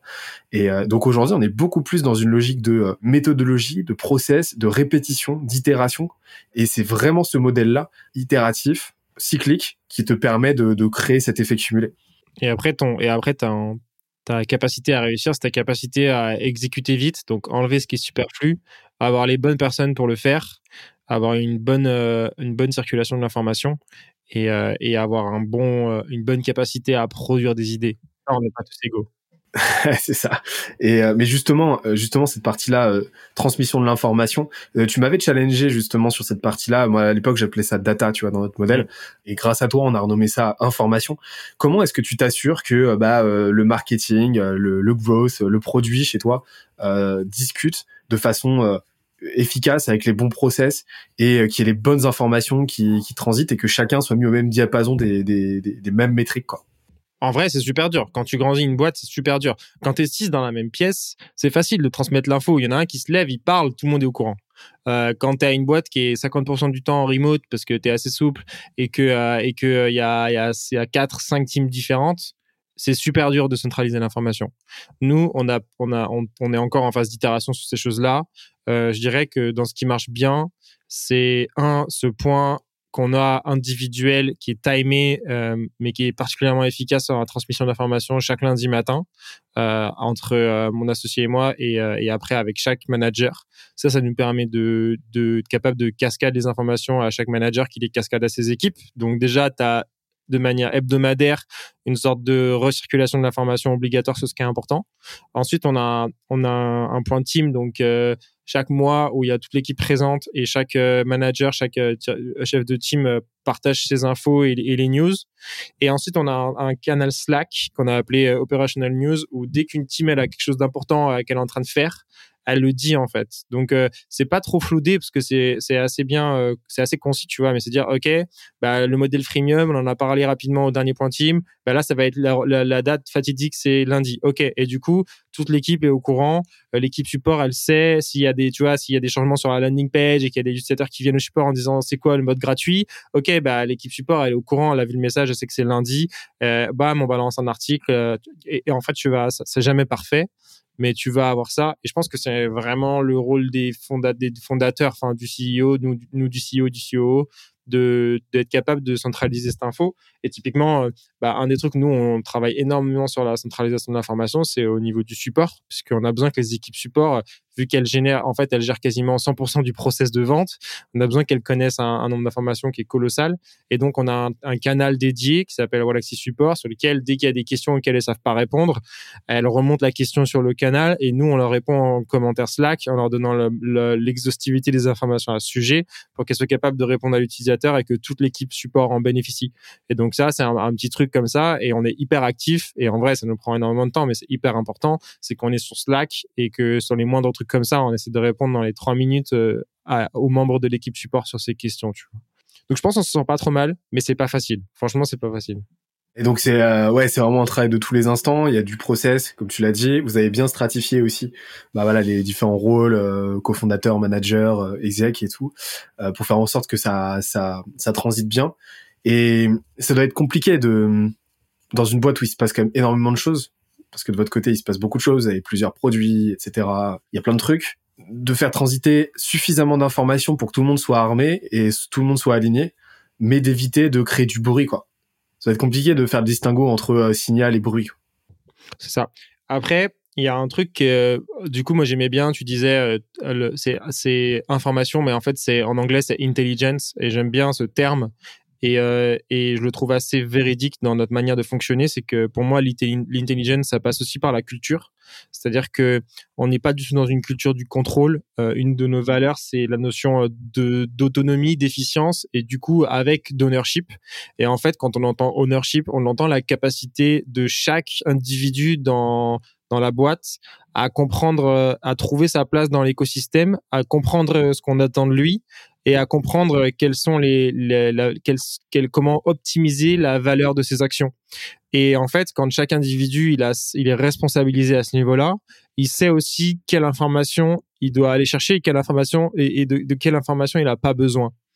Et ça, je pense, c'est un truc assez fort parce que du coup, ça te permet d'éviter juste, ça permet à chacun un petit peu de filtrer le bruit et d'être capable de déterminer de quelles infos j'ai besoin et de quelles infos j'ai pas besoin et ça, ça passe du coup par cette culture. Et en fait, c'est dans la culture du contrôle où tu as l'habitude que ce soit ton manager qui te dise euh, au day-to-day quoi faire. Euh, ça marche moins bien parce que du coup, euh, tu es pas dans cette notion de responsabilisation. Et donc, tu vas te dire, ah bah si j'ai pas l'info, qu'on me l'a pas donné, c'est que bah je m'en fous de toute façon, j'ai pas besoin de le savoir. Alors que là, tu vas être dans le raisonnement opposé où tu vas dire, ok, pour délivrer de la valeur, il faut que je fasse ça. Et pour faire ça, j'ai besoin de telle information. Est-ce qu'on me l'a donné Non. Si on l'a pas donné, je vais la chercher et, et, je vais essayer de, de, trouver. Et si ça fonctionne pas, et après, du coup, dans une culture du feedback, bah, les teams elles vont remonter, elles vont dire, ok, au support, euh, on a un problème, on n'a pas, tu vois, le, le, canal Walaxy Support, c'est bien. Puis on s'est rendu compte qu'il nous fallait un autre canal de distribution d'informations parce qu'il y avait beaucoup de questions qui remontaient dans ce canal. Donc on a un canal uniquement descendant qui s'appelle Support News, sur lequel on va dire, ok, nouveau bug détecté sur l'outil, euh, le bug il fonctionne comme ça, il y a un workaround comme ça, il y a une note euh, enregistrée sur intercom qui dit ça. Et comme ça, euh, l'information elle est descendante et toute la team support elle est au courant, tu vois. Et ça c'est des, choses qui sont venues par itération où l'équipe support nous a dit bah en fait euh, il y avait une nouvelle feature, on n'était pas au courant, il y avait un nouveau bug, on n'était pas au courant, etc. Et, tout ça une fois de plus euh, fruit d'itération et, important du coup d'aller écouter les équipes individuellement pour être capable de prendre leur feedback et de savoir comment on optimise sans faire du bruit effectivement, qui est un vrai enjeu. Ok. Et justement, là, j'ai l'impression que cette, euh, cette capacité des gens chez toi à aller choper les bonnes infos et, et, être dans une logique de proactivité, elle est vachement corrélée à ta culture. Et, et derrière votre modèle de votre stratégie de recrutement, votre approche du recrutement est vachement corrélée aussi à cette même culture. Est-ce que tu peux m'en dire un petit peu plus sur votre culture qui est qui est quand même, on a, on t'a parlé de Netflix tout à l'heure, euh, t'as parlé d'une livre de Netflix qui est vachement empreinte de cette approche-là très euh, très libéré, très euh, responsabilité absolue. Walaxy, la culture Walaxy, en trois gros points, c'est quoi? Ouais, euh, dans nos valeurs, du coup, dans les dans les valeurs qu'on a identifiées, qui sont des valeurs qui ont qui sont pas juste sur nos murs, tu vois, qui transpirent chez nous et qui sont remontées des équipes et c'est comme ça qu'on a les a posées après à l'écrit. On a en premier, on a cette notion euh, d'efficience, d'exécution. Euh, qui va un petit peu aussi avec la capacité euh, d'ownership, donc cette capacité à exécuter le Pareto, tout le monde a abordé là-dessus, euh, à faire avec beaucoup, avec peu de moyens. Donc une fois de plus, ça résume pas mal tous les tous les sujets qu'on a abordés. Ça c'est notre première valeur. La deuxième, c'est une valeur de bienveillance. qui est vraiment cette notion d'essayer de faire bien, de considérer les autres, euh, de faire du feedback, mais du faire du feedback constructif, de pas chercher à blesser, de pas être dans l'individualisme. Il y a un vrai esprit d'équipe, tu vois, donc ce qui va avec esprit d'équipe, bonne ambiance, volonté d'aider les autres, ce genre de choses. Troisième valeur, c'est l'honnêteté, la franchise, donc ça passe par la transparence aussi. On est transparent sur nos chiffres en interne, si on a des galères, on les donne. Euh, on, est on est dans le feedback vraiment euh, assez euh, direct, mais toujours constructif aussi.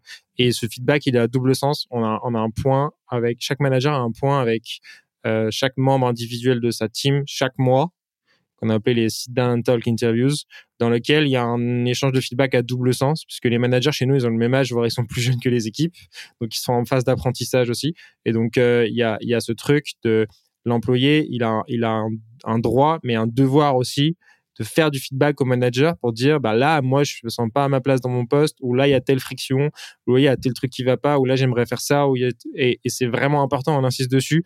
Malheureusement, c'est pas aussi développé que je l'aimerais, parce que c'est toujours difficile d'aller faire un feedback à ton supérieur, euh, et ça dépend des équipes. Mais, euh, mais c'est vraiment quelque chose sur lequel moi j'insiste et du coup on prépare ces points individuels à chaque fois avec l'ordre du jour et j'insiste sur, sur le fait que les autres, ils les préparent pour faire du feedback.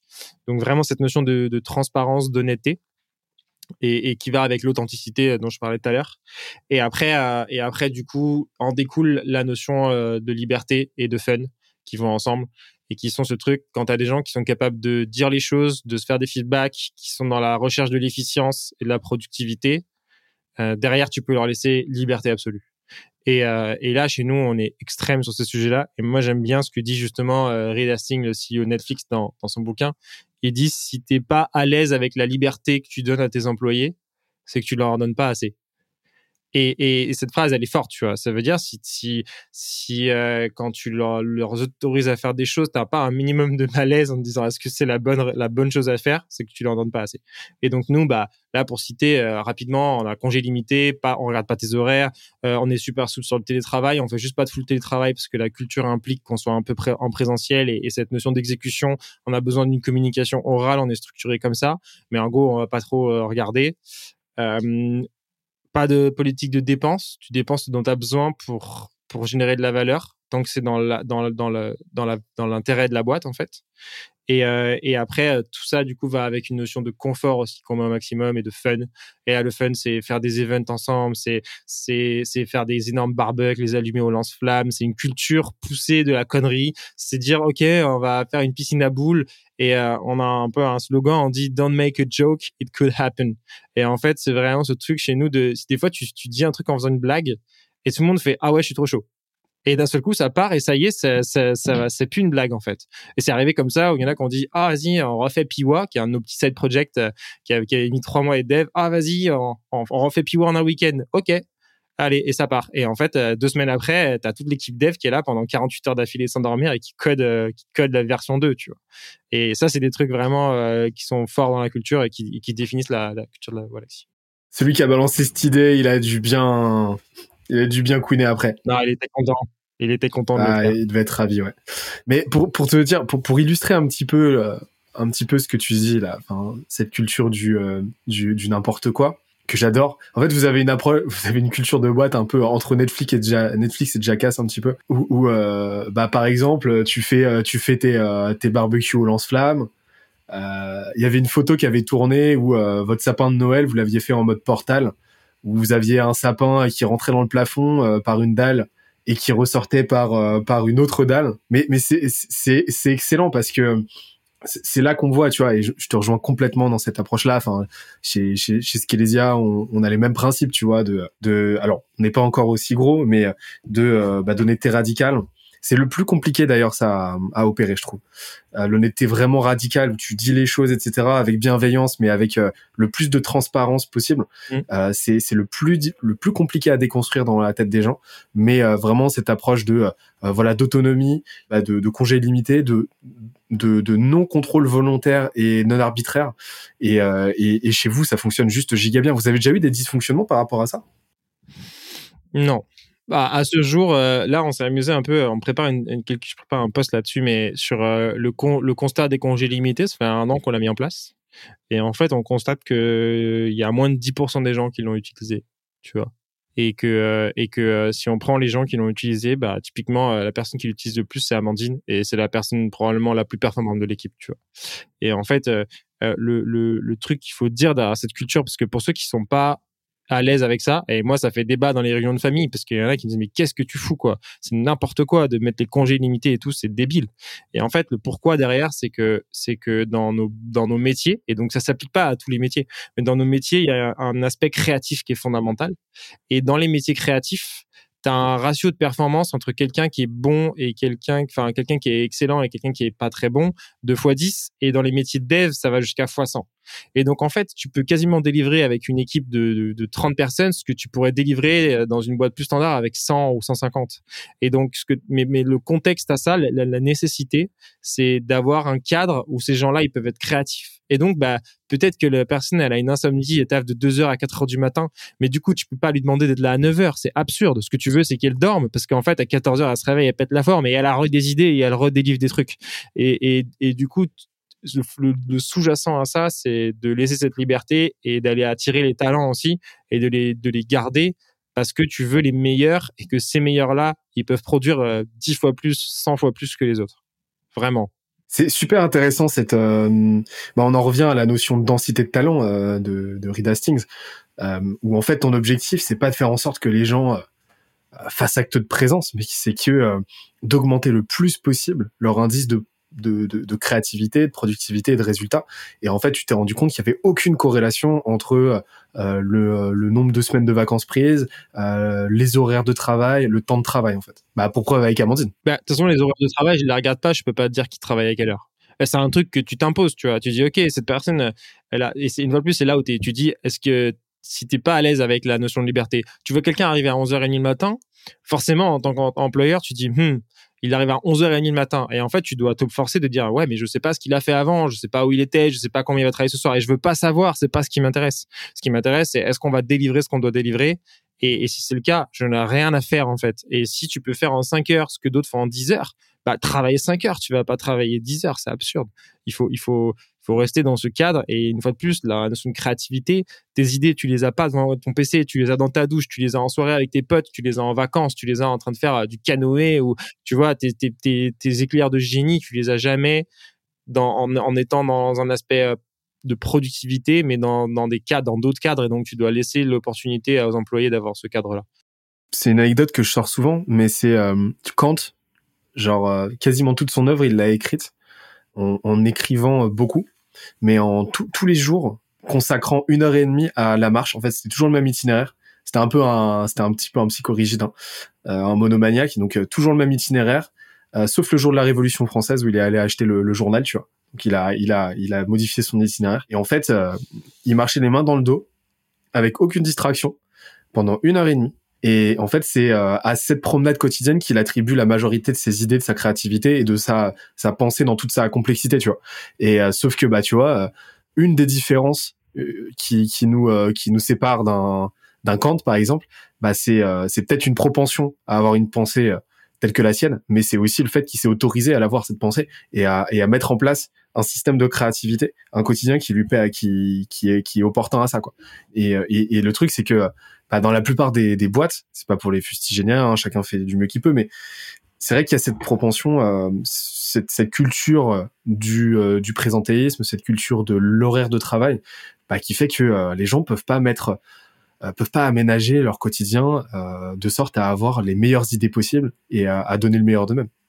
Il y a un, bouquin que j'ai lu qui est un peu moins connu, donc tu pourras pas le citer, mais euh, qui s'appelle Nine Lies About Work, donc vraiment euh, cinq mensonges, neuf mensonges pardon sur euh, sur le sur le travail en général et sur la culture. Et il y a un des un des, des lies qu'il essaye de, de, démonter qui est people are well are well rounded, ce qui veut dire en gros les gens sont un peu bien faits et les plus performants sont des gens un peu homogènes qui réussissent partout. Et en fait c'est totalement faux. La plupart des gens qui réussissent bien sont des gens qui qui dans leur domaine sont extrêmes et sont très mauvais à deux endroits. Je sais, tu prends Jobs, bah, d'un point de vue managérial, c'était une catastrophe. Il était malade, mais c'était un génie du design, tu vois. Et du coup, euh, si tu veux aller chercher ces génies-là, et si tu veux que ta boîte elle en, elle en soit constituée, et là c'est un, choix personnel de l'entrepreneur, mais ces gens-là surperforment dans un domaine très spécifique si tu leur donnes les, les cadres très spécifiques pour qu'ils surperforment. Et du coup, tu, tu si tu veux ces gens-là, tu peux pas mettre un cadre classique. C'est impossible. Il te faut la maximum de souplesse pour que chacun puisse dévoiler son plein potentiel, en fait. Et donc, dans une boîte où il y a du présentéisme, bah, par définition, si tu dis à la personne tu dois être là de 14 à 17, bah, à 17h01, elle a, elle a oublié son travail et elle a pas d'idée créative. Parce que tu lui as dit à 14-17. Donc, à 17, elle rentre chez elle, elle, elle, elle, elle se défocalise de ce sujet-là. Une personne qui, à qui tu donnes pas d'horaire, bah, elle s'épanouit, puis à un moment, elle est en train de pisser et elle a une idée et elle va sur, sur, son, sur, sa, sur son notion et elle écrit son idée et le lendemain, elle vient et elle te dit, ah, j'ai une idée hier et elle, et elle met en exécution, etc. Et c'est ça que tu veux dans, dans des profils créatifs, hein, je pense. Mais euh, je crois que ça nous amène à la partie euh, recrutement parce que tu m'avais dit, hein, enfin, qu'aujourd'hui, un de vos assets chez Walaxy, c'était euh, vraiment l'équipe. C'est-à-dire que demain, vous pourriez, vous pourriez complètement pivoter, vous mettre à, vendre des lacets de chaussures fluo, quoi. Il y a de très fortes probabilités que vous le réussissiez parce que vous avez une équipe juste de tueurs qui est archi bien structurée, où chacun est à sa place et qui est mu par, on l'a vu, une culture archi forte. Comment t'as fait pour et comment tu continues aujourd'hui euh, de, de t'assurer de recruter les bonnes personnes, de les mettre aux bons endroits? C'est quoi ton, ton process, ta stratégie de recrutement? D'abord, je voudrais faire une aparté sur euh, la notion de d'asset, comme tu viens, tu viens de dire. Si tu avais une boîte dans les années 80 qui fabrique des vélos, fondamentalement, ton asset, c'est ton produit. Donc, c'est les vélos que tu fabriques. Les gens sur ta chaîne de production sont relativement euh, remplaçables. Une fois que tu as designé ton vélo, tu as, en gros ton asset, ton produit. Et en fait, on vit un moment où une boîte, elle a différents assets et son produit n'est qu'un petit des assets qu'elle peut avoir. Et nous, aujourd'hui, dans nos assets, on a notre produit, évidemment, mais en fait, on a d'autres assets. On a euh, notre team, donc comme tu viens de le dire, on a une équipe qui fait que demain, on peut pivoter, elle est habituée à travailler ensemble, on peut lancer un autre outil euh, assez vite sans trop de problème. On a un asset de branding, euh, principalement via LinkedIn. On a un, canal où on peut communiquer, où les gens nous écoutent et où du coup, on peut lancer d'autres choses et être visible. Et donc, pareil, on peut pivoter et utiliser ce canal pour en faire d'autres choses.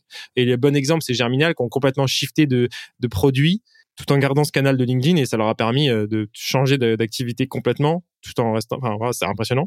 Et un des derniers assets qu'on a, c'est le SEO, qui est aujourd'hui un asset de boîte aussi. Donc, la, la, capacité de ton site à se positionner sur euh, des mots-clés de recherche et qui est un asset qui est très difficile à déconstruire aussi. Quand tu l'as, tu dis, OK, ben, euh, là, on rigolait, on parlait de tout à l'heure de la sponsorisation de post LinkedIn et on disait, bah, en vrai, il y a une marketplace à faire. Bah, je sais que si on lance une marketplace sur la sponsor de post LinkedIn, on va pouvoir ranker en premier sur ces sujets-là parce que c'est notre thématique et Google nous aime là-dessus et on, et on a un avantage concurrentiel d'un mec qui, qui, qui a pas cet asset, en fait. Et du coup, pour revenir sur le process de recrutement, c'est quelque chose qu'on a, on a eu de la chance aussi, on a, on a réfléchi assez tôt à ce sujet pour deux raisons. La première, c'est que notre premier vrai recrutement, on s'est planté. On a dû mettre la personne dehors au bout de quelques semaines de travail, de période d'essai. Euh, pour deux raisons. Déjà, le profil euh, correspondait pas exactement à ce qu'on cherchait, mais en fait, on savait pas ce qu'on cherchait. Et c'est ça la deuxième raison. On s'est rendu compte que tu pouvais pas recruter des gens comme ça parce qu'ils t'ont shooté un message LinkedIn et dire ah bah vas-y viens dans l'équipe, euh, on s'arrange, on te fait un package machin, ça marche pas. Et dans, dans la suite, on a été mis en relation avec un le CEO de Comet, donc, je sais pas si tu connais une boîte parisienne qui a levé, Charles, qui nous a coaché sur ce sujet du recrutement pendant pendant trois calls de 45 minutes qui sont probablement les trois calls de 45 minutes qui ont apporté le plus de valeur euh, qui m'ont apporté le plus de valeur en tant qu'entrepreneur. Et rapidement on a mis en place les principes du bouquin Who. Donc je conseille à toute personne qui veut euh, recruter euh, de mettre en place ce process que c'est vraiment très carré et très efficace. Ça passe en plusieurs étapes. Je vais je vais pas forcément m'étaler trop trop trop mais en gros le premier, c'est la scorecard. Donc, c'est une équivalent de fiche de poste, mais qui est quand même assez standardisée, où tu définis d'abord les missions. Donc, en gros, le cadre global de, de dans lequel le candidat il va évoluer, enfin son talent il va évoluer. Ensuite les objectifs, si possible chiffrés avec des horizons de temps. Donc là c'est ce que tu veux que la personne délivre. Nous par exemple on met beaucoup d'objectifs sur la période d'essai. Comme ça on sait en fin de période d'essai dire si on valide ou pas. Et ça, c'est quelque chose de fondamental. Ton recrutement, il s'arrête pas quand la personne rentre chez toi. Il commence quand elle, arrive chez toi. Et ça, c'est quelque chose que beaucoup de boîtes, elles oublient. Ensuite, on a assez classique, premier euh, euh, screen des CV. On va mettre des annonces qui sont assez en accord avec notre culture. Donc, tu vas lire nos annonces et tu vas dire, oula, jamais je travaille ici ou, oh, trop bien, je veux travailler ici. Et en fait, quand tu lis pas l'annonce, ça se sent assez vite dans les candidatures. Et donc, ça nous permet de trier un peu ceux qui n'ont pas une motivation euh, supérieure aux autres et qui fitent pas vraiment euh, avec la culture assez tôt. Ensuite, un, un phone screen euh, d'une quinzaine de minutes, on vérifie que t'es pas un extraterrestre et que tu peux passer à l'étape suivante. Ensuite, on a un premier entretien en général avec notre RH et, et le manager avec qui tu vas travailler. test technique. Et euh, si tu passes le test technique, donc ça va dépendre des postes, hein, mais on a quasiment des postes techniques pour tous les postes. Euh, je conseille vraiment d'en avoir un, ça te permet quand même d'évaluer un petit peu les, skills techniques. Et ensuite, en général, un dernier entretien fondateur, où là, c'est avec euh, Guillaume et moi. Et dans tout ce process, on va énormément regarder le fit culture. Donc, on a plein de petits tips pour le faire. On a mis en place deux, trois trucs. Typiquement, on va te demander dans tous les entretiens ce que tu as compris de la boîte, de ce as compris ce qu'on fait. Euh, ce que tu as compris de la culture? Et ce que tu as compris euh, des missions? Et en fait, euh, si t'as pas compris, bénéfice du doute, au premier entretien, on te réexplique. Mais en fait, on te réexplique à chaque fois. Et quand tu arrives au dernier entretien, si tu sais toujours pas expliquer, c'est que déjà, t'as pas la capacité d'apprentissage qu'on recherche, puisqu'on a besoin de pouvoir dire les choses une fois et que tu les assimiles. Et on va toujours, en fin d'entretien, te demander est-ce que tu as bien compris l'émission, la valeur, la culture, ce qu'on fait? Et si la personne a dit oui, bah on vient de décocher la deuxième case qui est l'honnêteté puisque la personne, si elle part, elle n'a pas compris, euh, ben du coup, elle doit être capable de te le dire en entretien.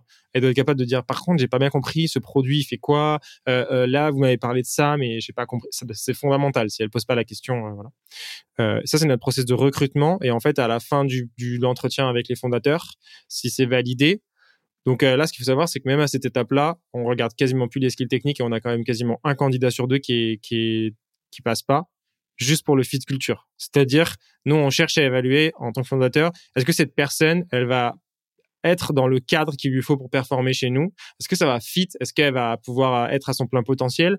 Et des fois, c'est pas, c'est pas, euh, on a quelque chose contre cette personne, c'est pas est moins bien, juste ça correspond pas à l'environnement optimal qu'on a mis en place. Et du coup on, on, dit no go. Et on a un principe quand il y a un doute il y a pas de doute. Ça c'est un principe à toujours appliquer en recrutement. Euh, tu préfères euh, rater un bon candidat que recruter un mauvais candidat. Voilà. Et euh, une fois que tu as eu cet entretien avec les fondateurs, on te fait une propale en général de package. Mais avant de signer le contrat, tu viens passer une journée chez nous qu'on appelle le pre-onboarding, euh, qui est un truc vraiment fondamental aussi chez nous, où en fait tu viens une journée, euh, mais tu n'auras pas de, tâches données, et tu vas rencontrer l'équipe. Donc, euh, en gros, tous les postes principaux vont te montrer ce qu'ils font. Tu vas, tu vas faire du shadowing toute la journée avec 30 euh, minutes par 30 minutes avec différents membres de l'équipe euh, qui vont te montrer ce qu'ils font d'un point de vue opérationnel. tu vas discuter 30 minutes avec les fondateurs, on va boire un café ensemble, on va te donner la vision de la boîte, nos enjeux à court terme, à moyen terme, à long terme. On va être vraiment dans un cadre friendly qui va permettre de tomber le masque que tu peux avoir dans les entretiens. Donc, il va nous permettre de faire sortir ou non des red flags qu'on n'aurait pas identifiés dans le process. Donc, on est toujours à même de de pas valider ton pre-onboarding, enfin pas valider ta proposition si finalement euh, euh, le pre-onboarding ça le fait pas les équipes vont pouvoir aussi définir s'il y a un red flag ou pas. Est-ce qu'en fait, euh, il y a quelqu'un qui dit mais euh, vous avez, c'est qui cette personne, c'est n'importe quoi euh, dans le process, comment elle est passée? moi, j'ai trouvé que ça le fitait pas du tout, et donc on va pouvoir impliquer les gens dans leur recrutement, ce qui nous permettre potentiellement d'identifier des choses qu'on n'a pas identifiées, et aussi de rentrer dans la théorie de l'engagement, qui est si les équipes elles ont validé le candidat, elles sont plus à même dans le futur de participer à son intégration, parce que tu sais, c'est la notion de dissonance cognitive, c'est-à-dire que les gens ont tendance à continuer dans le même sens que les actes passés. Et donc, s'ils ont dit go, ça veut dire que dans le futur, ils sont plus à même de faire un effort pour intégrer cette personne, ce qui est quelque chose d'assez fondamental. Et pour le candidat, c'est super parce que lui, il vient, il dit, OK, déjà, il voit la culture. Euh, pour donner un truc dans la culture, on a tous une grenouillère. Et ce jour-là, on est, quand le candidat, il arrive, on est tous en pyjama grenouillère. Et on fait comme si c'était normal. Et, euh, et ça, c'est pour euh, montrer vraiment euh, la culture de la boîte. Et ce qu'on veut, c'est quand la personne vient en onboarding, elle rentre chez elle, elle appelle sa mère ou elle appelle sa copine ou elle appelle quelqu'un et elle dit Maman, aujourd'hui, j'ai passé dans une boîte et c'était n'importe quoi. Et ça, c'est un, des critères pour nous d'une personne qui vient en prime boarding. On veut qu'elle reparte avec cette image de la boîte. Et, euh, et, du coup, ça diminue, bon, après, pour passer, mais ça diminue le, le, stress du premier jour. La personne, elle vient, elle sait où est son bureau, avec qui elle va travailler, quelle est l'ambiance, à, quoi ça ressemble le midi quand on mange avec les gens. Euh, euh, ça, ça diminue énormément le stress du premier jour, tout en n'ayant pas besoin d'être dans l'opérationnel. Donc vraiment, elle découvre, elle voit qu'on lui a pas menti sur la culture et elle sait si elle a envie de travailler avec nous, ce qui est, ce qui est pas évident parce que c'est un peu extrême comme culture. Et il y a des gens qui peuvent pas se sentir à l'aise et qui peuvent dire ah, finalement les gars, je me sens pas à l'aise dans une culture comme ça, c'est un peu weird, tu vois. Et donc euh, je je veux pas venir. Et c'est important pour nous que la personne valide son fit culture aussi, c'est-à-dire son propre fit avec la culture. Et ça, c'est une fois de plus, c'est le process de recrutement, donc de t'amènes la personne jusqu'à faire ta proposition, l'embaucher. Et après, on met un accent particulier sur l'onboarding, euh, au sens où la personne, elle, quand elle arrive, il faut qu'elle se sente attendue. Donc, euh, en général, le jour où tu arrives, tu as ton bureau de setup, tout ton matos avec ton casque Bose prévu, ton PC qui est configuré, euh, ta souris, ton ordi, tes claviers, tes goodies, euh, euh, tout ce qu'il faut pour que tu puisses travailler, mais pour que tu te sentes accueilli. Tu as un petit mot sur un post-it qui dit bah voilà, bienvenue. Peut-être trop classique, mais mais ça joue sur le fait que tu veux que la personne, elle, elle arrive pas au milieu d'un branle-bas de combat et elle se dit bah c'est où ma place, bonjour, moi je suis là, je suis le nouveau. tu veux qu'elle se sente accueillie? Parce que c'est important une nouvelle personne qui arrive dans l'équipe, que c'est un talent, elle va apporter de la valeur et il faut lui montrer tout de suite que bah ouais, elle va apporter de la valeur, c'est important pour nous chaque personne. Donc ça c'est fort dans la culture aussi. Et, et ensuite dans ton onboarding, on met beaucoup d'attention à ta montée en compétences. Donc, on fait en sorte que ta montée en compétences, elle soit, on, prépare ton arrivée pour qu'il y ait une formation qui soit prévue pour que tu puisses monter en compétences le plus vite possible, particulièrement sur le support. Et ensuite, tu as un débrief avec la RH un mois après ton arrivée pour, pour vérifier que tout est OK euh, et nous faire un retour d'expérience sur ton onboarding pour qu'on puisse itérer euh, à chaque fois. Donc tu vois, assez rodé, assez euh, travaillé, et on est tout le temps en train d'améliorer. Tu vois, là on est en train de recruter un head of support, donc on est en train de reprendre notre process pour l'adapter à un profil de manager dans lequel on ajoute des choses. Euh, on, on, restructure nos entretiens régulièrement. On, on, fait plein de travail d'itération dessus. Ce sera jamais parfait, mais par contre on, passe beaucoup de temps à se poser des questions sur ça. Et, ça vous donne un turnover à, à combien? Pas de turnover. Zéro. Bah, si on en a, si on a un qui, qui au bout d'un mois, ça, le fit l'a pas fait, il est parti. Et ensuite, on a des gens qu'on a, qu'on a mis dehors, entre guillemets, parce que ça le faisait pas. Mais on n'a pas, euh, ça dépend comment on définit le turnover. Mais si le turnover, c'est le turnover volontaire, c'est-à-dire les gens qui partent de la boîte parce que et ils s'y sentent pas bien, euh, bah, dans les deux ans qu'on a, c'est arrivé une fois euh, sur un problème de fit culture au bout d'un mois. Et toutes les personnes sinon qui sont là, elles sont pas parties. Et donc en fait là, là, aussi on retrouve un effet cumulé énorme parce que quelqu'un qui reste deux ans chez toi, surtout dans une, un, environnement aussi stimulant, euh, progresse de fou. Bah oui. Et donc euh, t'apportes de plus en plus de valeur et donc t'arrives à créer, euh, comme on l'a vu tout à l'heure, hein, une exponentialité euh, chez chacun des membres de l'équipe quoi. Et puis quand tu veux exécuter vite et que déjà tu recrutes régulièrement, des nouvelles personnes à des nouveaux postes. Si en plus tu dois remplacer des postes existants, tu dois, c'est hyper contraignant. Tu dois prendre quelqu'un qui part et qui transmette son savoir à quelqu'un de nouveau. Donc, euh, tu as une perte d'information, d'énergie qui est colossale dans ce, dans ce process-là. Et donc, quand tu à garder tes talents, en plus, tu as une forme de continuité. Et les gens, ils ont un historique. Et en vrai, la capacité de calcul du cerveau, elle est énorme. Et quelqu'un qui est là depuis deux ans, il a assimilé une quantité d'informations qui est colossale et une capacité d'une intégration dans la culture, dans la vision, etc. Et du coup, il, ouais, avant qu'une personne arrive à son plein potentiel, surtout dans la culture d'ownership, où justement, on va pas te dire quoi faire au day to day, euh, ça met du temps. Et une fois plus, courbe exponentielle. Donc, ça met du temps mais c'est pour ça que tu veux pas le perdre parce que quand il arrive à un point critique de ta courbe, chaque semaine qui passe, il apporte significativement plus de valeur. Excellent. Écoute, je crois que là, en fait, il y, a, six composantes dans le système entrepreneurial dont on a parlé au début, mais euh, là, on a parlé euh, explicitement de la partie people. Pourquoi? Parce que tous les autres, on les a distillés en fait. Hein. On a déjà, tu nous as déjà partagé ta, ta vision tout à l'heure, tu nous as déjà partagé euh, votre mission, ainsi de suite. moi, je te propose Là, ça fait, euh, je crois que ça va faire 2h20 déjà qu'on discute. Ouais. J'ai pas vu le temps passer. Moi, j'avais, pour finir, quelques petites questions à te poser très rapidement. Euh, alors déjà, c'est quoi, selon toi, les trois livres, documentaires, films à, à voir absolument, à voir ou lire absolument? Dans la vie ou en tant qu'entrepreneur? Alors toi, les, ceux qui t'ont euh, fait péter le cerveau, que ce soit en tant qu'entrepreneur, en tant que citoyen du monde, vraiment les, les trois sans lesquels tu serais pas ce que tu es aujourd'hui? Mmh. Euh, pour le premier livre, c'est sûr, je cite toujours, mais toujours euh, Sapiens. C'est une prise de recul sur euh, l'humanité qui est absolument incroyable. Il y a un aspect philosophique qui t'ouvre à plein, plein, plein, plein de choses que tu n'as jamais identifiées et qui te donne une autre vision du monde, je trouve. et après, je vais donner des livres plus business. Un que j'arrive, toujours pas fini tellement il est dense c'est euh, Thinking Fast and Slow. En français, c'est Système 1, Système 2 de, de Daniel Kahneman, qui est un livre sur les biais cognitifs. Et quand tu as lu ça, tu sais tout quasiment euh, des biais cognitifs et à quel point le cerveau, il est pas capable de prendre une décision rationnelle. Et ça t'aide dans construire tes stratégies marketing, mais aussi dans t'auto euh, remettre en question sur tes prises de décision managériales, stratégiques, etc. L'aversion au risque, tout ça, c'est incroyable.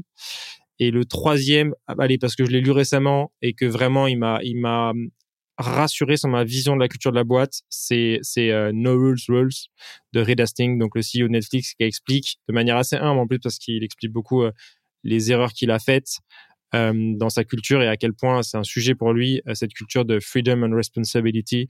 Il, ouais, à, lire quoi si t'es si dans le si, t'arrives jusque là du podcast et que t'as adhéré avec les valeurs qu'on a données tous les deux dans nos dans nos visions de nos boîtes sur la culture people bah il faut le lire parce qu'en fait il est il est incroyable ce bouquin donc, donc Sapiens pour l'anthropologie et comprendre l'humain dans ses fondements. Thinking Fast and Slow pour euh, les heuristiques de jugement, les biais cognitifs, savoir comment la, ta psyché, celle des autres se construit. Et, euh, et No Rules Rules pour euh, bah, la partie purement managériale, entrepreneuriale et culture d'entreprise. Exactement. Trop bien. Et j'avais un dernier truc. Si tu avais trois conseils à donner, soit aux entrepreneurs qui nous écoutent, visualise-le comme tu veux, ou au toi d'il y a quatre ans, ça serait quoi? Premier au mois d'il y a 4 ans, particulièrement plus qu'au mois d'il y a 2 ans. Euh, le premier, c'est quand tu montes une boîte, il y a qu'un seul truc que tu dois chercher à faire, c'est faire un produit que les gens veulent et leur vendre en fait. Et tout ce qui est à côté, networking, euh, partenariat, levée de fonds et tout, secondaire. On n'a pas abordé le sujet de la levée de fonds, mais la levée de fonds, c'est un non-sujet. Euh, tu lèves des fonds si tu en as besoin et si tu peux faire en sorte de pas en avoir besoin, bah tu fais 100, mais c'est pas une fin en soi. Donc donc vraiment ce truc de tu montes une business, comment je fais le plus vite possible de la valeur pour mes clients et je leur vends un truc. Euh, deuxième conseil, je dirais peut-être plus pour la prospection, mais pour la stratégie d'acquisition en général, euh, le but c'est d'envoyer le bon message à la bonne personne au bon moment. Et il y a cette notion derrière de psychologie et d'empathie. Et à tous les niveaux, si tu es capable de te mettre à la place de ton interlocuteur, que ce soit en management, euh, en marketing, en prospection, tu as déjà assimilé mieux que 95% des méthodes qui existent, puisque quasiment toutes les méthodes sur ces sujets-là, elles découlent de cette capacité à prendre le point de vue de l'autre. Euh, et donc, euh, quand tu as assimilé ce concept-là, je pense que c'est bon. Et le dernier, je dirais, je donnerais le conseil de, de Elon Musk qui dit euh, si vous avez besoin de conseils, le faites pas. Parce que monter une boîte, c'est quand même un certain niveau d'intensité. Et si vous n'êtes pas sûr de ce que vous voulez faire, le faites pas parce qu'il faut un niveau de conviction pour le tenir dans les moments difficiles. Euh, bien sûr, il y aura toujours besoin de curer du contenu euh, et je dis pas qu'il y aura jamais de conseils qui seront bons, mais euh, si au départ t'as pas une conviction suffisamment forte pour lancer ton truc et dire ok j'y vais, j'ai besoin de personne, ça va être chaud, ça va être vraiment chaud. Donc pas hésiter à, à se lancer, à construire son parachute pendant la chute quoi. C'est ça. Nickel. Et eh ben écoute, J'aime bien comment cet épisode a commencé, comment il s'est déroulé, comment il se termine. C'est ça qui est trop cool. J'allais dire, c'est cool parce que je fais pas mal de formats, en général des formats sur 30 minutes. Et en fait euh, et c'est normal parce qu'en fait dans les stratégies de contenu en général et d'apport de valeur, euh, il y a beaucoup plus de gens qui maîtrisent peu un sujet que de gens qui maîtrisent bien. Et donc tu as beaucoup plus d'intérêt à créer du contenu pour des gens qui maîtrisent peu parce que tu auras des audiences beaucoup plus grandes et du coup des retours sur investissement beaucoup plus élevés. Et donc on trouve assez peu de contenu qui va profondément dans les sujets, tu vois. Euh, et je sais que c'était ton objectif de ce podcast. Et du coup, bah, moi, j'ai hâte d'écouter les autres épisodes parce que je pense qu'il y a un, vrai besoin pour des gens qui commencent à maîtriser un peu un sujet, euh, d'aller en profondeur et d'écouter d'autres gens qui vont en profondeur dessus pour pas être dans la vanity métrique, pour pas être dans ouais, j'ai fait ce hack et tout. Non, ce qu'on veut savoir, c'est la méthode derrière, c'est la vision, c'est la strat. Et donc, euh, super cool de pouvoir faire ce type de contenu. Bah, ce que je peux dire, c'est que euh, là, il y a une belle homogénéité au niveau du, euh, du niveau des trois épisodes que j'ai enregistrés pour le moment est vraiment trop cool et euh, t'as vraiment envoyé du lourd. Et euh, bah, comme comme à chaque intervention c'est à dire que on c'est ce qui est assez ouf c'est que euh, on, on, te demande de parler on te demande de parler bah, vanity metric tu nous parles vanity metric parce que t'en as t'en as l'appel. On te demande de rentrer plus en profondeur tu rentres plus en profondeur. Donc donc donc vraiment trop cool. C'était un plaisir de, de, de partager cet épisode avec toi. Et je te propose de prendre le mot de la fin si ça te dit et qu'on se quitte là-dessus tu me prends de court là. Ouais, c'est le but. J'avais fait des super citations hein, et là, boum, tu viens de me. Euh, non, mais on va revenir sur un conseil vraiment. Euh, la, la psychologie, peu importe ce que vous faites dans votre business, la psychologie, étudiez-la et vous aurez des clés que vous aurez dans aucune méthode. Excellent. Toi non, merci. Merci à toi. Et euh, aucun doute que les 10 millions, c'est pour cette année. Salut. Salut. J'espère que l'épisode t'a plu autant que ça nous a plu de l'enregistrer et le produire. Si c'est le cas, oublie pas de nous laisser une petite note, comme euh, on te l'a dit tout à l'heure, et euh, de le faire tourner autour de toi. Ça nous aide énormément à faire connaître le podcast, à nous faire connaître et à prêcher la bonne parole d'une croissance saine, durable et rapide. En attendant le prochain épisode, on se donne rendez-vous sur scalezia.co, S-C-A-L-E-Z-I-A.co, où tu découvriras des cours, des vidéos et des lives en libre accès pour t'aider à faire décoller ta boîte comme jamais. C'est notre promesse, c'est ça qu'on aime faire et on va continuer de le faire. On se dit à très vite. Bye bye.